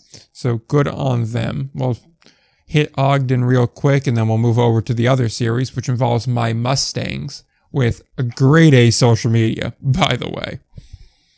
Oh, yo, electric. Yeah, Um, love those dudes. yeah. But when it comes to Ogden, I mean, they showed up in ways we didn't expect. Um, Yeah. I mean, there's that's I know a simple way of putting it, but that first game, I was like, uh, this could be a this could be This could be over quick. pretty. Yeah, this we could be in the third inning next game talking about the championship already. Um, but yeah, I mean they held Rocky Mountain to seven runs in those last two games. Like, yeah, for those who didn't see it, it was eleven nothing in game one. So good lord. But um, then Ogden they'll bounce right back. They heard, hey, if anything, you know, no strangers to getting getting punched in the face this year because they had a rough second half. So um, perhaps they weren't phased by that. But um, Brock Gilliam was terrific in game two, or is it game three? I think. Yeah, he did game three. Um, yeah, it was just good, solid ball all around, all around, which is something that occasionally you don't see much of in the Pioneer League. Not to shade anybody, but um, I talked a little bit on Twitter about how good Dan Kubiak is out of the bullpen for them. He's a guy who's pitched in the Atlantic League. I don't think he's that old either. Hold on, let me check his age because he's done the full tour now. He's Yeah. done 'Cause um, he was- the American. He's done the Frontier with Frontier, Wild the Things. Pioneer now, obviously, and the Atlantic League. And he's had mixed results at times. He has some good results at times, but everywhere he's going, he struck out guys. And he is really continue to do that. And uh, yeah, I don't understand how he, and I never understood how he ended up in the Pioneer League. I don't understand why he's still there. But 27, I mean, I guess still, why? Why would he not be there? He's barely got professional experience. He did not pitch from 2016 to 2021. So he's only got two years of pro experience going into the season. So if you're worried about your roster spots, like he's solid. Like it's Yeah. It's crazy. I mean, last year in the Frontier League, at 3 2 1 ERA with Washington, 12.7 Ks per nine. Crazy. He's had some difficult times in the short Atlantic League stint. Um, yeah. Very short, though. Can't even count that. Cleaned up in Washington actually the year before, too, with a 1 3 ERA, essentially. Doesn't he feel like a hired Jesus. gun for the Atlantic League in the playoff situation? Yeah, he does. Yeah, he does. I wonder. Welcome That's to. Lancaster. Yeah, honestly, not a bad call. I'd say welcome Um, to Gastonia, but he'd like to get paid. Oh, God. I'm gonna keep doing that until they start paying their people. Yeah, that's fair. I support it. Um, but all in all, sorry to get distracted on that one. Yeah, uh, Ogden, they're very impressive. I'm glad that we're seeing more of the first half version of them than the second half. Um, it is again silly that we can get away with the two half system and basically punting half a season. Uh, again, also it's silly that uh, Glacier did not make the playoffs because they won a game. Ridiculous, but Oh, yeah, man. That's uh we won't sully the very entertaining Pioneer League playoffs that we've had. We can talk about uh how crazy that Missoula series was with Billings. Believe me, we're about to go there because I have not Yes, been able sir. to watch much Pioneer League baseball because they went to the evil empire of FloSports. So I again refuse to pay money to them. So that's where I- we're I- at there. I appreciate Um, that. Uh, it definitely hampers my ability to cover this, but hey, you know, they made their decision. You know? Yep. Any They case. were okay with less coverage, so well Exactly. Hey, if you don't want free media, that's perfectly fine and good. That's their decision. I know my Mustangs would never co-sign on something like that, and obviously this BS second half uh, playoff system has helped my Mustangs because they have managed to get in. And in case anyone's confused, it's because Billings is always responding and is very active on the platform formerly known as Twitter. And like they'll like stuff that's just openly critical of other teams or the league itself. They don't really care, which is So just funny, man. phenomenal. And I love that about them. So I started calling them my Mustangs, even though I probably have more connections with Missoula than Billings, but whatever. And uh, yeah, as I tweeted out to them last night when they were trailing at one point, I sent them the uh, Simpsons clip where it's remember if you lose, you're out of the family. They did not lose; they're still in the family. You're still my Mustangs. So whenever they deserved. you're saying something? They won game one, 8 5. They lost game two, got thumped, sent to the glue factory, 13 3. And then uh, they wanted to torment me last night by making a game that already started like 9 o'clock, 10 o'clock my time, go 12 innings and not ending till 1 in the goddamn morning. So, not a fan of that. But they won at 8 7 over uh, Missoula, which honestly was a series where I was really happy with whichever team got there, solely because like I'm a fan of the guys in Missoula. We've talked a lot about Mike Schlact before and the way he builds a team and the kind of coach and manager he is. I like watching him succeed. He's the exact kind of guy I want to see succeed. And he's just a really great guy to talk to. So I'm always happy to see Missoula doing well. In the case of Billings, like I said, I obviously got the connection there, but they had to fight and claw to get in here. And it is a shame that the way they managed to get into this uh, playoffs was through a team winning and then ruining said team's playoff spot. It feels like you should be able to win your way into the postseason. We've explained before the second half system sucks. Even if this is a rarity in it, it still should just be a non possibility in it. And uh, it's unfortunate how they got in here, but they've proven that they deserve their spot in here when you beat a Missoula team that was what?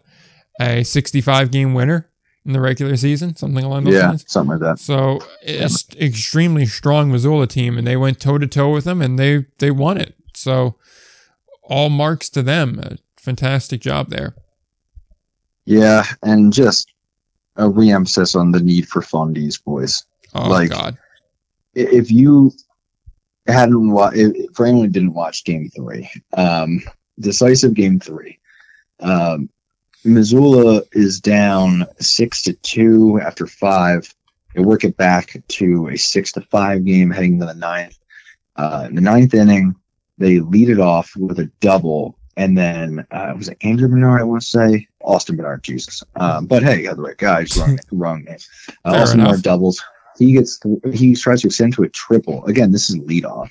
Uh, instead of staying on second with nobody out and one run ties the game, he gets thrown out. Um, then uh, they get a walk, and then right after the walk, Cameron Thompson comes up, hits a double, run scores. He tries to stretch it to a triple. He gets thrown out at third also. So it one, the game could have already been over if Bernard didn't get thrown out.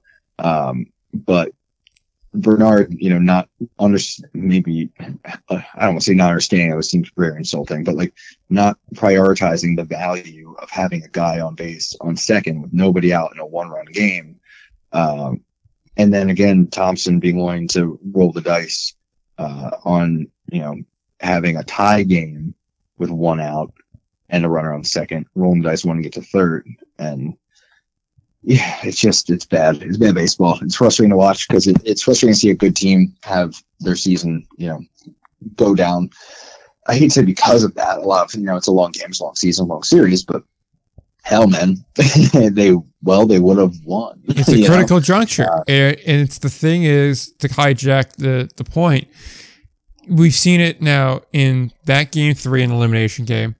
We're going to talk about Chicago Milwaukee as a series. We got some other stuff to get through, and we'll run through it quickly in the American Association first. But Chicago Milwaukee was plagued with this too in game three. Just a lot of poor fundies all the way around in that game. And it's been an ongoing issue. We mentioned earlier the Evansville situation in game one of the semifinal. Right. And we were talking about this off air where it's like the clock struck playoffs and now everybody's kind of forgotten how to play baseball again. And it's not like, is it nerves? Is it the I want to be a hero? Is it just like the mistakes are more magnified now because the games are less and they mean more? Like, is it a combination of all of them? Is it a hidden fourth characteristic? Like, why is it this bad? Is really the question. And it's like little league mistakes too. It's, not calling for a ball. It's not trying to catch it with two hands. It's trying to stretch something that should just not be stretched. It's minor stuff here, and I, I just don't get it. Yeah, and I'm doing the breakdown of the numbers on my end, but it basically amounts to um, so essentially the win probability in the situation with uh, if you're on second there, if you stop at second with nobody out, your win probability is at 42.5%. If you get to third, it bumps up to 47%. But if you get thrown out, it falls all the way to 10%. So like that's like the thing that you need to be talking about. So like you look at it, you're like, well, a sac fly brings them in. Well, you know, the odds of a sac fly happening or something that happens that would only score you from third and nothing happening that would score you from second is pretty minimal. The odds of being thrown out are pretty good, apparently, because it happened twice. Um, then if you look at the sec- the follow up situation, the odds if he stood if he stayed on second, Cam Thompson did, the odds of winning that game that inning are like, well, at least the odds of scoring a run that inning. Well, it's, it's like yeah, it's pretty. It's like twenty six percent. The odds to win the game are seventy two. You could bump it to eighty three by getting the third, or drop it to fifty five by getting thrown out. So they cost themselves about fifty percent of win probability there, just by getting thrown out twice at third base and three places. So trying to stretch something to get to third essentially was the equivalent of bet a hundred to win five. Where like uh, yeah, yeah it, it's a slight bump, but it's just not a good bet. There's just not enough to gain here. Yeah, exactly right. So not great, boys. Not great at all. So we want to keep this moving because we still have to get through the American Association, our props and predictions, as well as just a quick update as to what's happening in the Atlantic League here. So with that said, boy, am I up against it time wise now. Yeah. Um, that said, quickly looking at the Billings Ogden series is a best of three series as is uh, round one starts the 16th. Game two is the 18th. Uh, if necessary, game three will be on the 19th. Last two in Billings, first one in Ogden. Uh, quickly, in about, say, 20 seconds, what are we thinking about that series? Oh, man. I was about to do the uh, probability chart on that. right no numbers. Or the Quick. I did get a chance to. Um, it's on the list of I'll, things to avoid. Yeah, well, uh, I'll say, uh, I'm trying to think on it. I don't, I don't know. What are your thoughts on it? I'll try to combine. I'll figure it out in like the 30 seconds that you talk. N- the numbers are a crutch. We'll break them of that. The NASCAR man needs numbers, but Oh, dude, I, I push it out of my brain. It's like, cool, that's done. Now I can just think about like the Quebec series and the and the start of the American Association. I'm like, oh shoot, that's right. I still need to talk about those series in the meantime. yeah, uh, looking at it here again, having not been able to watch much of them being behind the FloSports wall, just judging off of what I've seen here. If we're judging overall bodies of work, I probably think Ogden's highs have been higher than Billings' highs. That said, I like Billings a lot more. They had to do more to get in. They understand that they're essentially on borrowed time here. I like the momentum they've had. I think their first round matchup was a bit harder. So maybe that, you know, kind of erosion, that fatigue that they have is a little bit larger. But overall, it's a three game series. Really trying to draw anything out of a three game series is hard because it's baseball. Anyone can have a good, you know, four days. So I'm going to say Billings. I'm thinking momentum matters here. I don't know how much uh, numbers are going to play into something that's such a small sample size. But uh, overall, I, I think Billings in three. I think Ogden's able to take one of those first two. I think Billings understands the significance of it. They take uh, the other one, and then they take a very big game three that's going to be at home for them. Yeah, uh, what throws me with Billings is part of the reason I like them so much going into the playoffs. I actually did like them more than you might think was because they did give up 18, 25 runs in three games, but they survived. So I'm like, well, what does that mean? And I'm like trying to, I got to scroll back and like remember who got hit and who, who didn't. But like, um, it, it is tough to sometimes make something of you know certain guys where you're like, damn, his numbers look good every time I see him looks good, but then you're like, well, how many times did like sorry, sorry, catching a stray here? Like how many times did he pitch against Idaho Falls? like, uh, so that's the one that that kind of messes with me sometimes when it comes to the Pioneer League. But um, oh God, I still like that Billings pitching staff. I, I I like Billings, but not as much as I might have liked Billings. If you told me before that series that they survived Missoula, I would have been like, hell yeah, I got Billings. Like, and they're playing Ogden. I would be like, yeah, I feel really good about that. And now I'm like, yeah, it wasn't pretty, man. Like the bullpen got hit, the starters got hit, like everybody got tagged at some point, and Don't and the offense even showed weakness in the middle game. I don't know. It makes me nervous. don't think about I it. think Just ride with my Mustangs. I'm with you. I'm going Mustangs. Just ride with the Mustangs. That's all.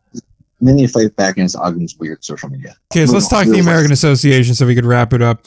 Uh, tr- well, go ahead. We'll knock out both of the. Uh, well, we have four oh god, yeah, I forgot this is the launch playoffs too. I structured Yep. this poorly. Oh well, Chicago defeated Cleburne in three. They lost game one, then they won the next two. Uh, they just kind of demolished Cleburne in game three. The Cleburne effect of having to go to Texas and play in 100 degree heat definitely was an effect in game one. They got back to the friendly confines of Rosemont, Illinois, and that definitely changed their immediate thoughts on that series. Yeah, that's kind of what we thought would happen, honestly. Yeah. Um, yeah, yeah. That's pretty much all there is. I got nothing to add.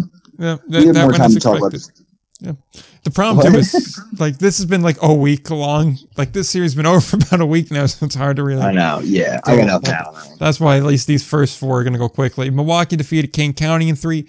Pretty much the same boat as the Chicago series, only they were at home for game one, got demolished 11 2, took the L, went on the road to Kane County, won 9 7, then won 4 nothing. They got better with each game. Um, you know, they looked good in game three. Game two was a was a hairy affair. I believe that was a walk off, if I'm not mistaken. So got better, uh, certainly as it went along. Any other thoughts on that series?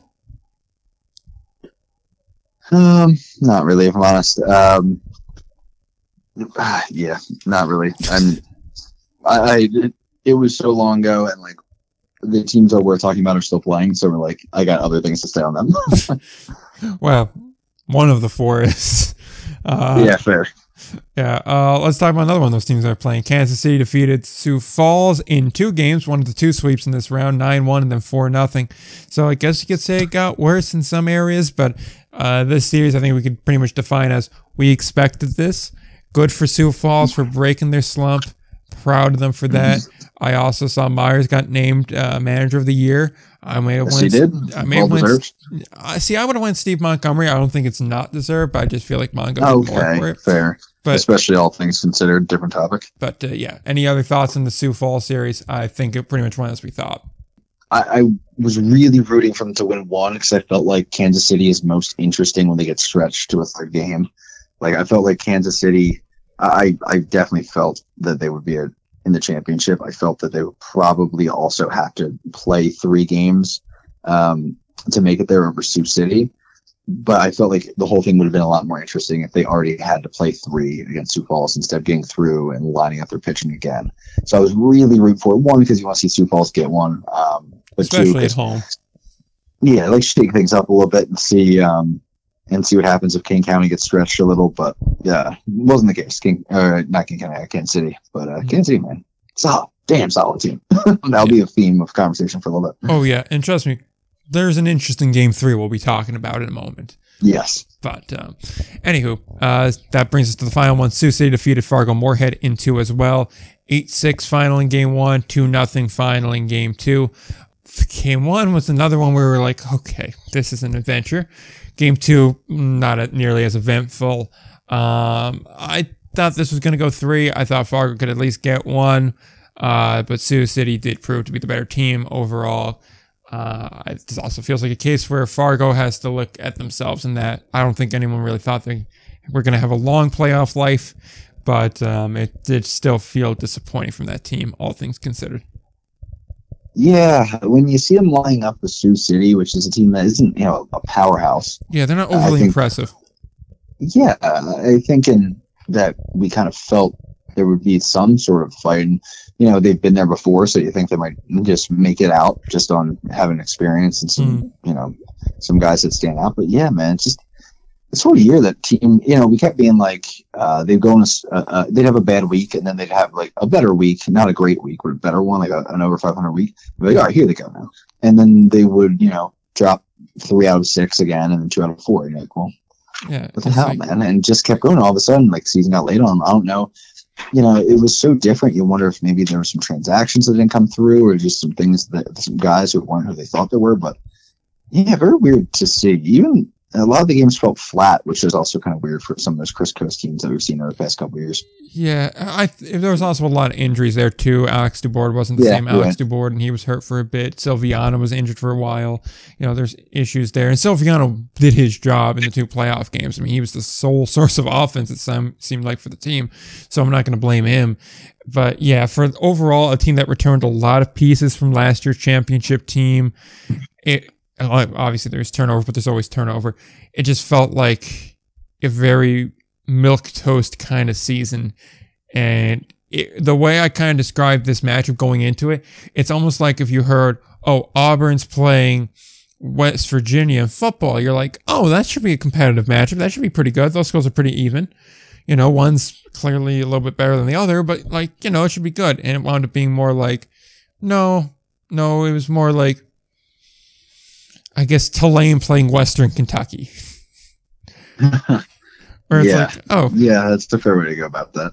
yeah, they put in college football terms. So, yeah, uh, I think that pretty much does it for that opening round. Uh, let's get to the semifinal round.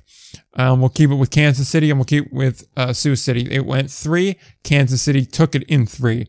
Kansas City dropped game one, eight to one. You know, kind of shocking. I don't think we really seen Kansas City get pushed around like that. Yet they answered back with a five nothing shutout. So they were like, "Hey, we're still Kansas City." And Yeah. then game three. Man, was this a fun game three, wasn't it? We had what five ejections, and, yeah, man. and some questionable officiating behind home plate, and uh, it was obviously a very emotional loss for Sioux City on a, on a series of levels. Yeah, um, this is off the back of like another. Was it? Uh, the, the Quebec games. I was not impressed with the umpiring, yeah, especially, especially in game two. And uh, I always forget her name, uh, Tanya, I think, who was umpiring that game. I kind of kept my mouth shut because, like, I don't know, like I don't watch enough of those games. She could be pretty good. It's just a weird camera angle or whatever. But it seemed everyone was mad. Which, again, if everyone's mad, maybe you're actually doing a good job. But um, Yeah, I, that was that kind of left me like, oh boy, like are we about to have an Indy ball playoff? You know, marred by umpiring, and then that JJ January game, man. Ugh. It's brutal. Look, I don't know. I don't know the background. Um, I'm not as well versed in the umpiring crew situation out there. They they were comfortable enough to go with him in a playoff game, um, but uh, yeah, I don't I don't know what the deal was. Um, Yeah. Uh, yeah. Yeah, I should. Uh, we haven't seen much. We haven't heard much about it since, but definitely the, the umpiring itself was not great. I think it was probably unwise and poor situational awareness to chirp as much as they did, especially after ejection started. But Mm. yeah, man, just That's not, the thing I want to point not out. what you want for the league. Yeah, I'm not sure about you, but I know I tuned in after the Chicago Milwaukee game, which we'll talk about that in a minute. But so I didn't see the first two ejections. However, the broadcast mentioned that the first two ejections, one was a Sioux City, one was a Kansas City, that happened as a result of arguing balls and strikes, which if you're arguing balls and strikes, you can expect to be ejected. You can't do that. That being said, the Zin ejection was bad. I get it. Yeah. He was mad, and it was kind of funny because when he jumped up, his chain wrapped around his ear for one second there, and that was hilarious to watch him arguing with the chain around his ear. But that was a bad one. I believe it was a bases loaded situation, or at the very least, runners in scoring position situation. Full count. Pitch comes in. Good job by uh, Herman behind the plate to frame that thing because he took what was an inside ball and dragged that thing right over home plate and he got rung up on it. Now, Zim was not happy about it. He should have been equally as upset as he was about it. That was ball four. That should have brought in a run, and that changes the game that wound up being a three run game, which at that point, they didn't quite have nine there. That said, keep in mind, it was a 6 1 game for a very long time. You can't mm-hmm. allow eight unanswered runs and expect to win a ball game. That's first off. Secondly, like you mentioned, once you've already had guys ejected, the warning period is gone. It's going to be a mm-hmm. hot gun from there on out. So you can't be chirping them like the Sheik's ejection. I get it. Not a great zone. And as a pitcher that got screwed by that zone, I get it. You're going to be annoyed. You're going to voice your opinion. Also, expect to get run. So you got ran. It's going to be a thing. Also, it's always great when they got to walk through the crowd to go to the locker room. I find that Oh hilarious. yeah, It's phenomenal. But yeah, it's still a bad luck to have four or five ejections, three of which from the same umpire in an elimination game. It's a bad luck to have some very questionable zones in an elimination game by the umpire that ejected three guys already.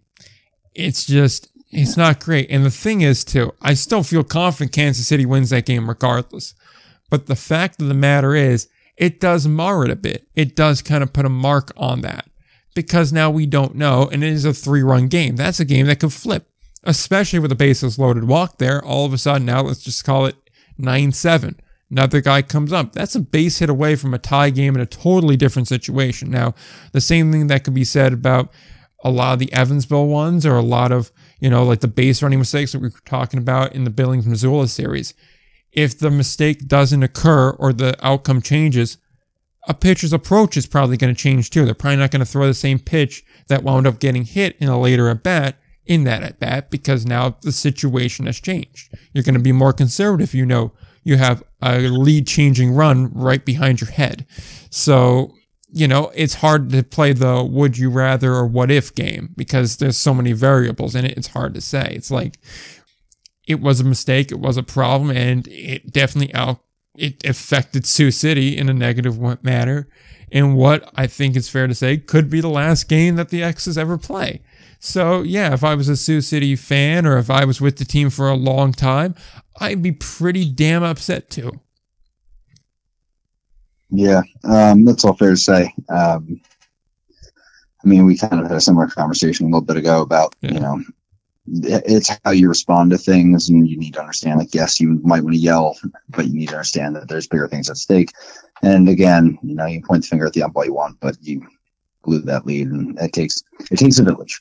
Um, yeah. Um, I guess my I linger on one. Um, Kansas City is quite good at baseball. It's very hard to beat them. Um, I mean, yeah, man, they're just a good ball club. Um, I'm just I'm looking at the box score. It's like, yeah, it's like I'm looking at the lineup. It's a complete lineup. Yeah, that's and it's going to be a problem to deal with for Chicago. I like we'll talk on Chicago, I guess, briefly because I Yeah. I'm in a timing situation currently. But Yeah. I guess the thing that's worth mentioning is the the big thing that we've seen now since this is the, the nothing official, but the way people are talking that uh, are around Sioux City.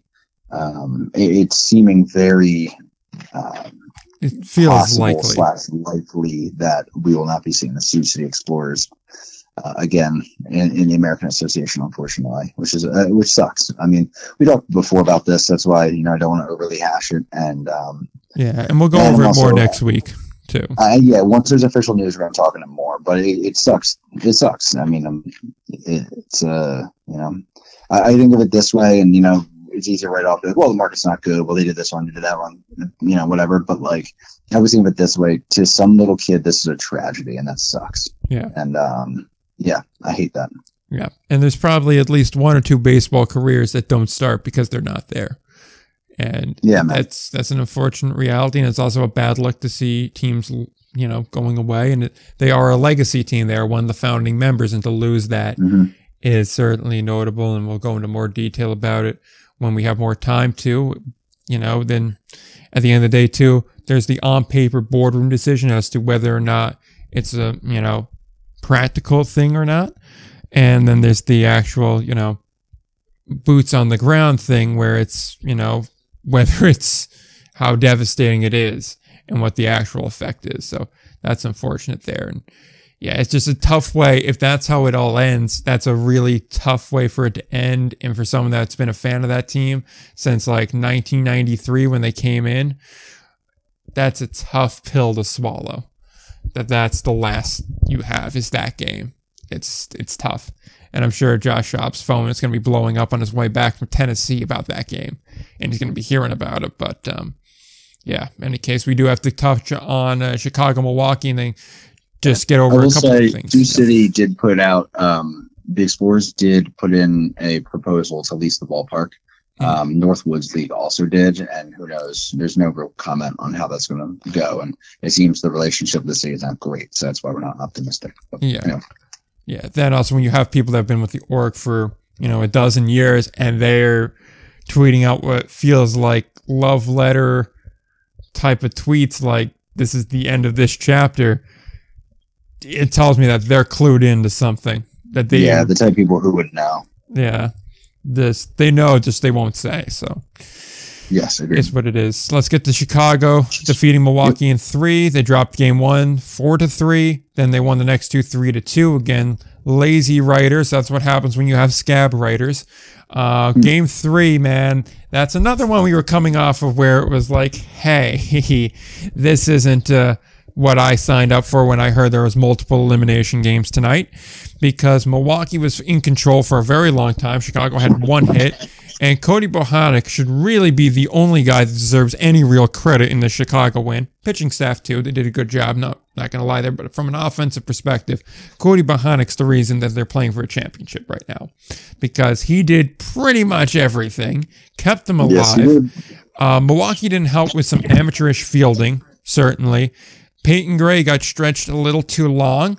Don't really love my closer throwing two innings, although, again, in a put them down type of game, I kind of need my closer to go ahead and give me everything you have, bud. You're the best arm I have in my bullpen. So I, I hate that for my guy Peyton Gray, but it is what it is. And uh, it just felt very fitting after watching that game that it would end on a little bloop single over the third baseman's head into no man's land. It just felt so fitting. Yeah, um, let's not let the chaos of that game though erase how good Chicago's pitching was this series. Um, I mean, uh, Joe Wieland, he was great. Nick Green was nasty the day before. Um, yeah, I mean they they held it down, man. That pitching staff. I mean, what they allow? Um, they allowed eight runs total, four in the last two. That's hell of an effort, man. Um, yeah, really, I was impressed. I didn't, I didn't think Chicago was going to bring that to the table against a team like Milwaukee. That was that was yeah, I mean, I don't want to double down and say impressed again, but I, I was impressed again. Yeah. Yeah. Um, so yeah, it's part of it. I mean, I was looking at the amount of time the bullpen covered last game because I mean, they really did. There was a bullpen game last night, and you know, you're de- you're deep in the game if you're Chicago. So when you're doing a bullpen game, you're not betting on going 11. Uh, you map that out for nine, and um, the fact that they were able to to make that work as well as they did was pretty impressive. Um, and by the way, that was 8.2 scoreless from the bullpen last night, which is crazy. Damn. Um, yeah, bro, right? Um, That gives me a lot of hope for uh, honestly. And I'm going to use this as my segue here, even though there's a lot I could say about Milwaukee. I'll leave it at that because I do like Milwaukee as an organization, and I'm a big fan of Anthony Barone and a lot of the guys in the Milwaukee team. So we'll go ahead and we'll segue off of that. And also, for time's sake, into the Kansas City Chicago championship here for the Miles Wolff Cup. And I am praying to the good Lord this is going to be a sweep one way or the other so that way we could talk about on the show. And I'm not going to have to go ahead and um, have to talk about a week old series on my return from Boston. So Kansas City's playing Chicago. Game one's on the 16th. Game two is on the 17th. Game three is on the 19th. Game four is on the 20th. Game five is on the 21st. So First two in Chicago, next three in Kansas City. That's if games four and five are necessary. I kind of like Chicago in the sense of they can really fight back and their pitching's really solid. I am afraid that they kind of burn through all they have to get to this point, and their offense scares me because it's pretty much like Luke Mangieri, Josh Altmann, and Cody Bohannon. And on the flip side, Kansas City is like, huh, we have nine guys that can all hit. And their pitching's also pretty damn good. So like on paper, they should be the Monarchs. But there's something about Chicago that has this kind of Cinderella vibe to me. Yeah, and you have nine guys that can hit, but Chicago just showed they have nine guys that can pitch. So that's like this is going to be quite a matchup, and it's going to be interesting as they get deeper in and the depth gets tested too. So that's going to be a lot of fun to watch. Um, yeah, I mean that bullpen for the the dogs pitched 13 and two thirds innings and allowed one run this series. So they show that they can do it from just about anybody that they go to there. Um, yeah, uh, I you know the numbers looking at the win probability, it, it does lean Kansas City, but when I say lean, I mean it. it's like 51.3 percent for them to to win the series. So it is not by any means a certainty. It's one of the closer series we've seen in the playoffs when it comes to that. So, um, yeah, I, I I, I want to say what makes me nervous is just you know Kansas City has had moments where they could really pitch well. Uh, they had one game where they did not hit well. The Dogs pitch well in every game, but the Dogs also, you know, we talk about them only giving up eight runs. They also only scored eight runs against Milwaukee. So that's where I start to get worried um, when it comes to them against Kansas City. So yeah, I, I'm hesitant. Um, Kansas City took four out of what seven in this in the season series. They scored a lot of runs against them, but that was back in June. So hard. There's not much to go off of here, but man, it's hard to go against Kansas City. I'm rooting for the dogs. I'll tell you that much. I want to see them win. I'd agree Um, with I, that. just, I like it. Nothing against Kansas City, but I just, I like that energy. I've seen something. Um, seen the dogs get done. Yeah, I mean, they could clearly have some Miami Marlins vibes in here, where it's like when they make the postseason, they win. Only in this case, Yeah. they've made the postseason before. This this is the first time they've ever won a series. Was beating Yeah, Cleveland, right. and then they beat Milwaukee. So I'm like maybe it's like if they get one, they get them all. So I'm definitely rooting for that. They're more of an, and pardon the pun, an underdog story, which Nice. that's the title if they win. By the way, for the next episode, it's underdogs. But any case, sometimes they write themselves. It's just like you said, it's so hard because Kansas City has done it before. Kansas City's been such a dominant team since taking the Monarchs brand. And I'm also wearing my Negro League shirt right now, so I kind of feel like I gotta pick Kansas City. But like, I am rooting for Chicago. I think they have the better story, and um, I feel like uh, I feel like there's just something about them where they could get it done. They've defied the odds so far. Why not one more, right? So we'll see how that plays out. Yeah, I feel like we kind of agree. We're leaning like lightly toward Kansas City, but we're kind of rooting for Chicago. Pretty much, yeah. It's just like Okay. because you just look at Kansas City and you go, how could they not? But then you're like, but there's a chance because there's Yeah. just there's, and I think it comes down to, I haven't been overly impressed with Kansas City this postseason, but I have been impressed by Chicago. Now, is that just Right. due to expectations? Very well possible. But for whatever reason, that's where it lies. So why don't we move on? That's where I'm at. Yep. So why don't we move on to the Atlantic League now? Just get a quick view at the playoff picture there. Their season's ending in a few days, so let's get a look at that playoff hunt, and then we can do our last bit of wrap up news and get that out of here. Uh, Gastonia has won the wild card. Lancaster clinched the North tonight. Yes.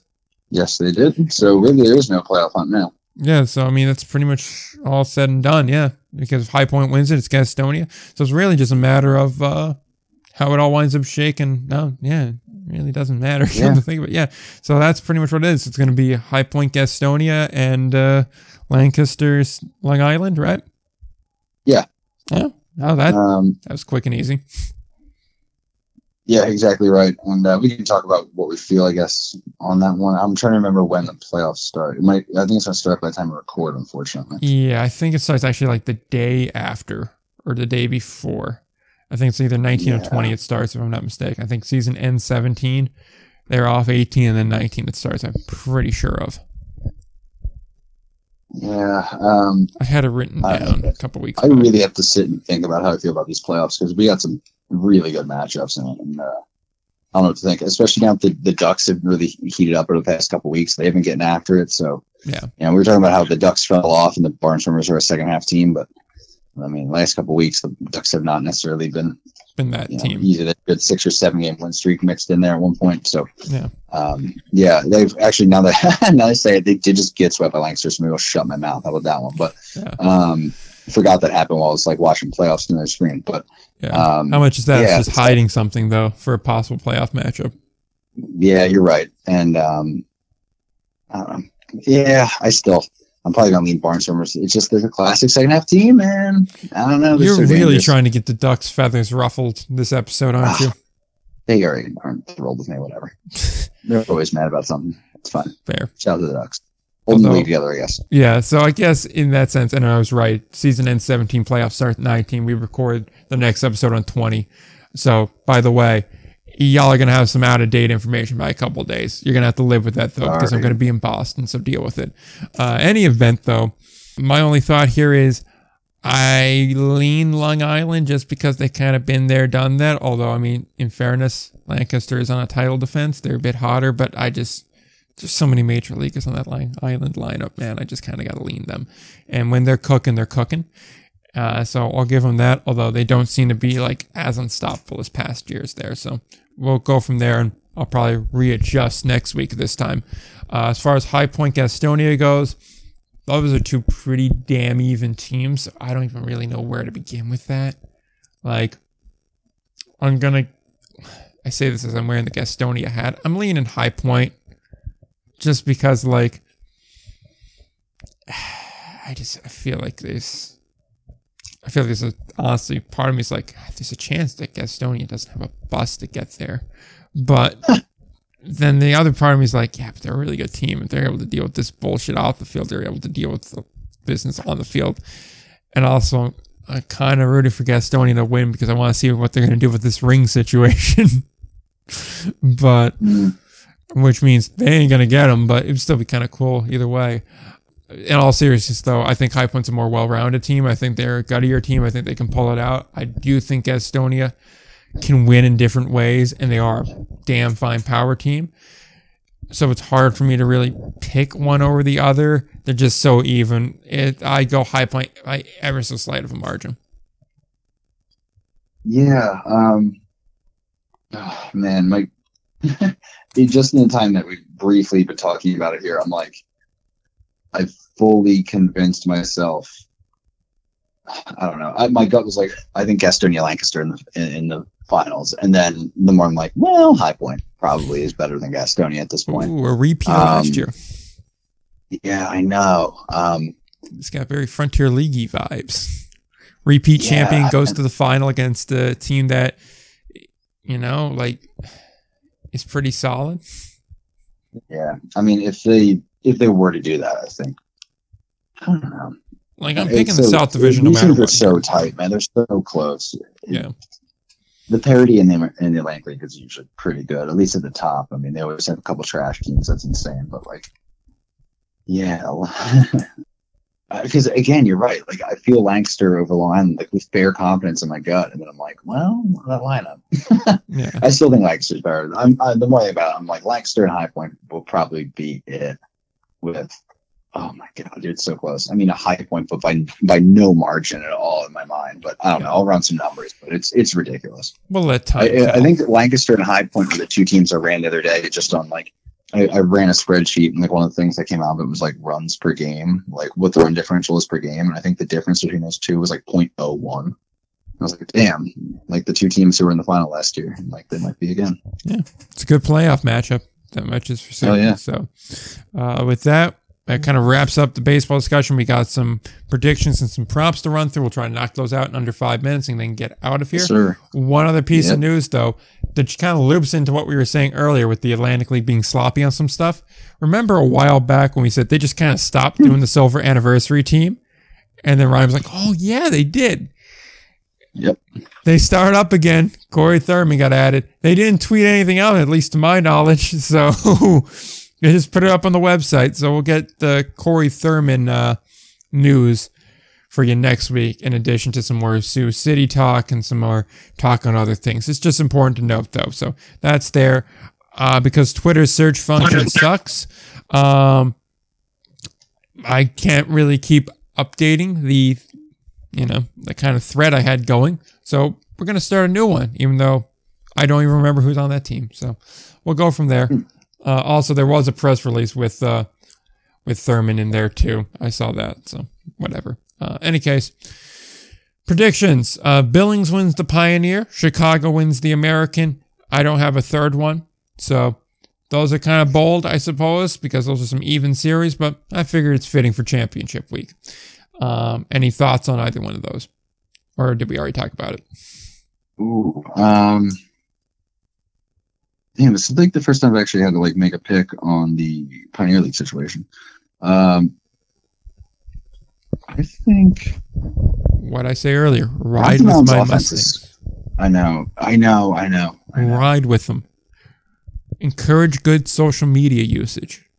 Good online citizenship. Yeah. Do not encourage creepy cover photos on captionless photo dumps. yeah. oh my god! I guess I will go with. I guess Billings. Yeah, I gotta go Billings. They're a more complete team than Ogden, I think. Right. Plus, if you beat Missoula, if you beat Missoula, like that gets you a lot of credit in my book. Like we've seen before, Rocky Mountain was on a hot streak, but they were not a complete team, and Ogden beat them because they're not a complete team. Yeah. Um, when it came to you know the bigger picture when it comes to Billings, like they battled and they got through Missoula. Like they give up a lot of runs though, and Ogden scores runs. Unless they don't, because they actually didn't score that much. Hell, we're on Billings. We're on Billings. Screw. Ride Billings. Ride Mustang. Yeah. There we go. Sure. It's a good thing too. Otherwise, when the social media guy would have listened to this show, got to this point, you would have been getting called out because they already called you out for not ranking them.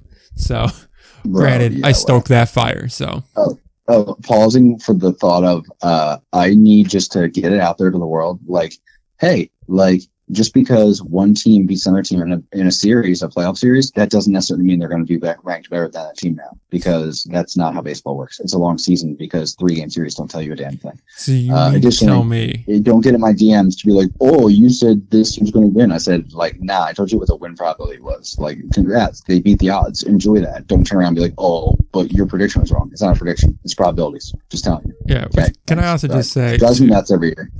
Before I just do the two over under here, I just want to point out one thing too.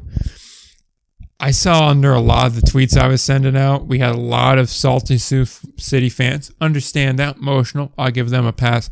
But the dog fans that were acting high and mighty for beating Milwaukee, particularly the one that commented, all they have is a pretend ring. That's still more than you got, bud. like, Yeah, yeah. Like- settle down. It's like first off, let's just ignore the 2020 season then. You do realize last year Milwaukee went to the final, right? Like they came one Leo Pena single up the middle away from having another title. Yeah. They've gone to the final in two of the last three years. Like they're still doing. And they were an extra innings game away from going a third time. yeah, like let's be real Which maybe maybe embrace how good Milwaukee is, and you know, be like, yeah, and we beat them instead of like trying to be like, oh, they're not anything. I'm like, what are you? You're making yourself look worse. What are we talking about here? exactly. It's like they they still have more postseason wins than you got, bud. Settle down. Facts. Like let's calm it down here. Like when you win a Oh, title, man. if you win the title, fine, talk your shit. But until then, why don't you settle down? Because I'm not sure you realize what's exactly in front of you. You have Mount Doom standing in front of you. Why Yeah, we're talking about how this series is going to be close, but there is also I would not be surprised if Kansas City goes out and just punks them three in a row. Oh yeah, like that's a very real possibility, and I'll Yes. move on after this point. Chicago just had to extend their bullpen in an extra inning elimination game after having to really bank on because what'd you say that you they were eight and uh, two thirds scoreless. Yeah, So that's a lot of bullpen usage. That's a bullpen mm-hmm. series. You know what Kansas City's really good on? Jumping on a weak pitcher that's fatigued. They're really good at just taking like what could be a one or two run inning and just gashing you for five or seven and just saying, yep, this one's done. So like, Yep. let's keep that in perspective here. Good pitching can probably beat good batting, but when good pitching gets tired, good batting's gonna kill them. And call me crazy, but I think you're a little bit more fatigued throwing a pitch, and it takes longer to get back from that than you do from swinging a bat. So, Yeah. like, you know, I'm just saying, it's still not exactly an easy fight here, boys. Let's not talk until uh, you get the job done. That's all. Yep, That's that's my 100%. soapbox. That's all. Any case, um, two over unders. First one, York finishes 5.75 games out of first in the North. Ooh, um, I'll pull up. I gotta pull this. Uh, I believe they were three and a half back at last I looked. Hmm, Probably went to four now. Okay. What was that number again? Uh, 5.75. Cool. Yeah, it needs to be over five and a half. They have enough games for that. Yeah? Sure. No, I don't know. I just picked the number. I figured it have Uh, to work out. I think they're three and a half back Okay. two to play. So in theory, Either way, I'm taking the under because Lancaster doesn't have anything to play for. fair enough. Trying to think if the math doesn't work out. I don't think it does. I think five and a half is the No, most. I should have went with the four and a half number that I was and originally going to pick. Yeah. You could have said three and a half. I was taking the under on. it. All right then. I'm a believer in Lancaster is pushing hard, so I think they're going to rest some guys. All right then. The other one is uh, there will be 48 and a half earned runs in the Miles Wolff Cup final. Oh my god. Okay. Earned runs, not just runs, earned runs. hmm Jesus, that's a math equation. What are we doing out here? Um, I was really figuring this episode was going to wrap up an hour ago, and this would be our kind no, of I know I'm screwed. Dude. I still, for those who don't know, I'm up in four and a half hours, so I can drive eight hours to Tennessee. Um, Just throw clothes in his backpack, dude. That's your that's your winning play. um, This is going to be right, me next so- Wednesday, by the way. yeah, right. Finishing an episode Um, at like 11:30, 12:30, editing the thing and packing my bag, all so I can get up and drive up to Boston. Hmm. I think, I think we're going under. Going the under? Okay. Yep, I'm going under. Going under on I think we both? land probably around. I'm, I'll specify, but I think we land around 41. Okay. Put down the record. I'll go under and then over. We'll do that one. Under on the first, Cool. over on the second. Okay. Okay. That's all we really got. Um, throw your plugs out there, then I'll throw mine out there, and then we'll be done. Indy Ball Nation. I'll be trying to keep good coverage this weekend while I'm out of town, but I will do what I can. And then, uh, yeah, yep. Now I'm going to go watch cars drive in circles um, after driving in a car all day. So I don't know what that says about me, but here we are. Says a lot, but that's what it is. I'll be picking up the slack for him as he watches the cars go around and around, zooming in a circle. And then he'll pick up my slack when I'm in Boston at the end of the week watching Macklemore. So Yes, sir. that's how that's going to work out. Uh, Indy Ball Report and pretty much everything except for Twitter or X or whatever the hell we're calling it nowadays. That's Indy Ball Pod. Um, yeah, that's pretty much all there is. Definitely check the show notes from this episode and last one, to be quite honest, because there's a lot of good links. Would highly encourage that. Those are on indyballreport.com, as is every episode.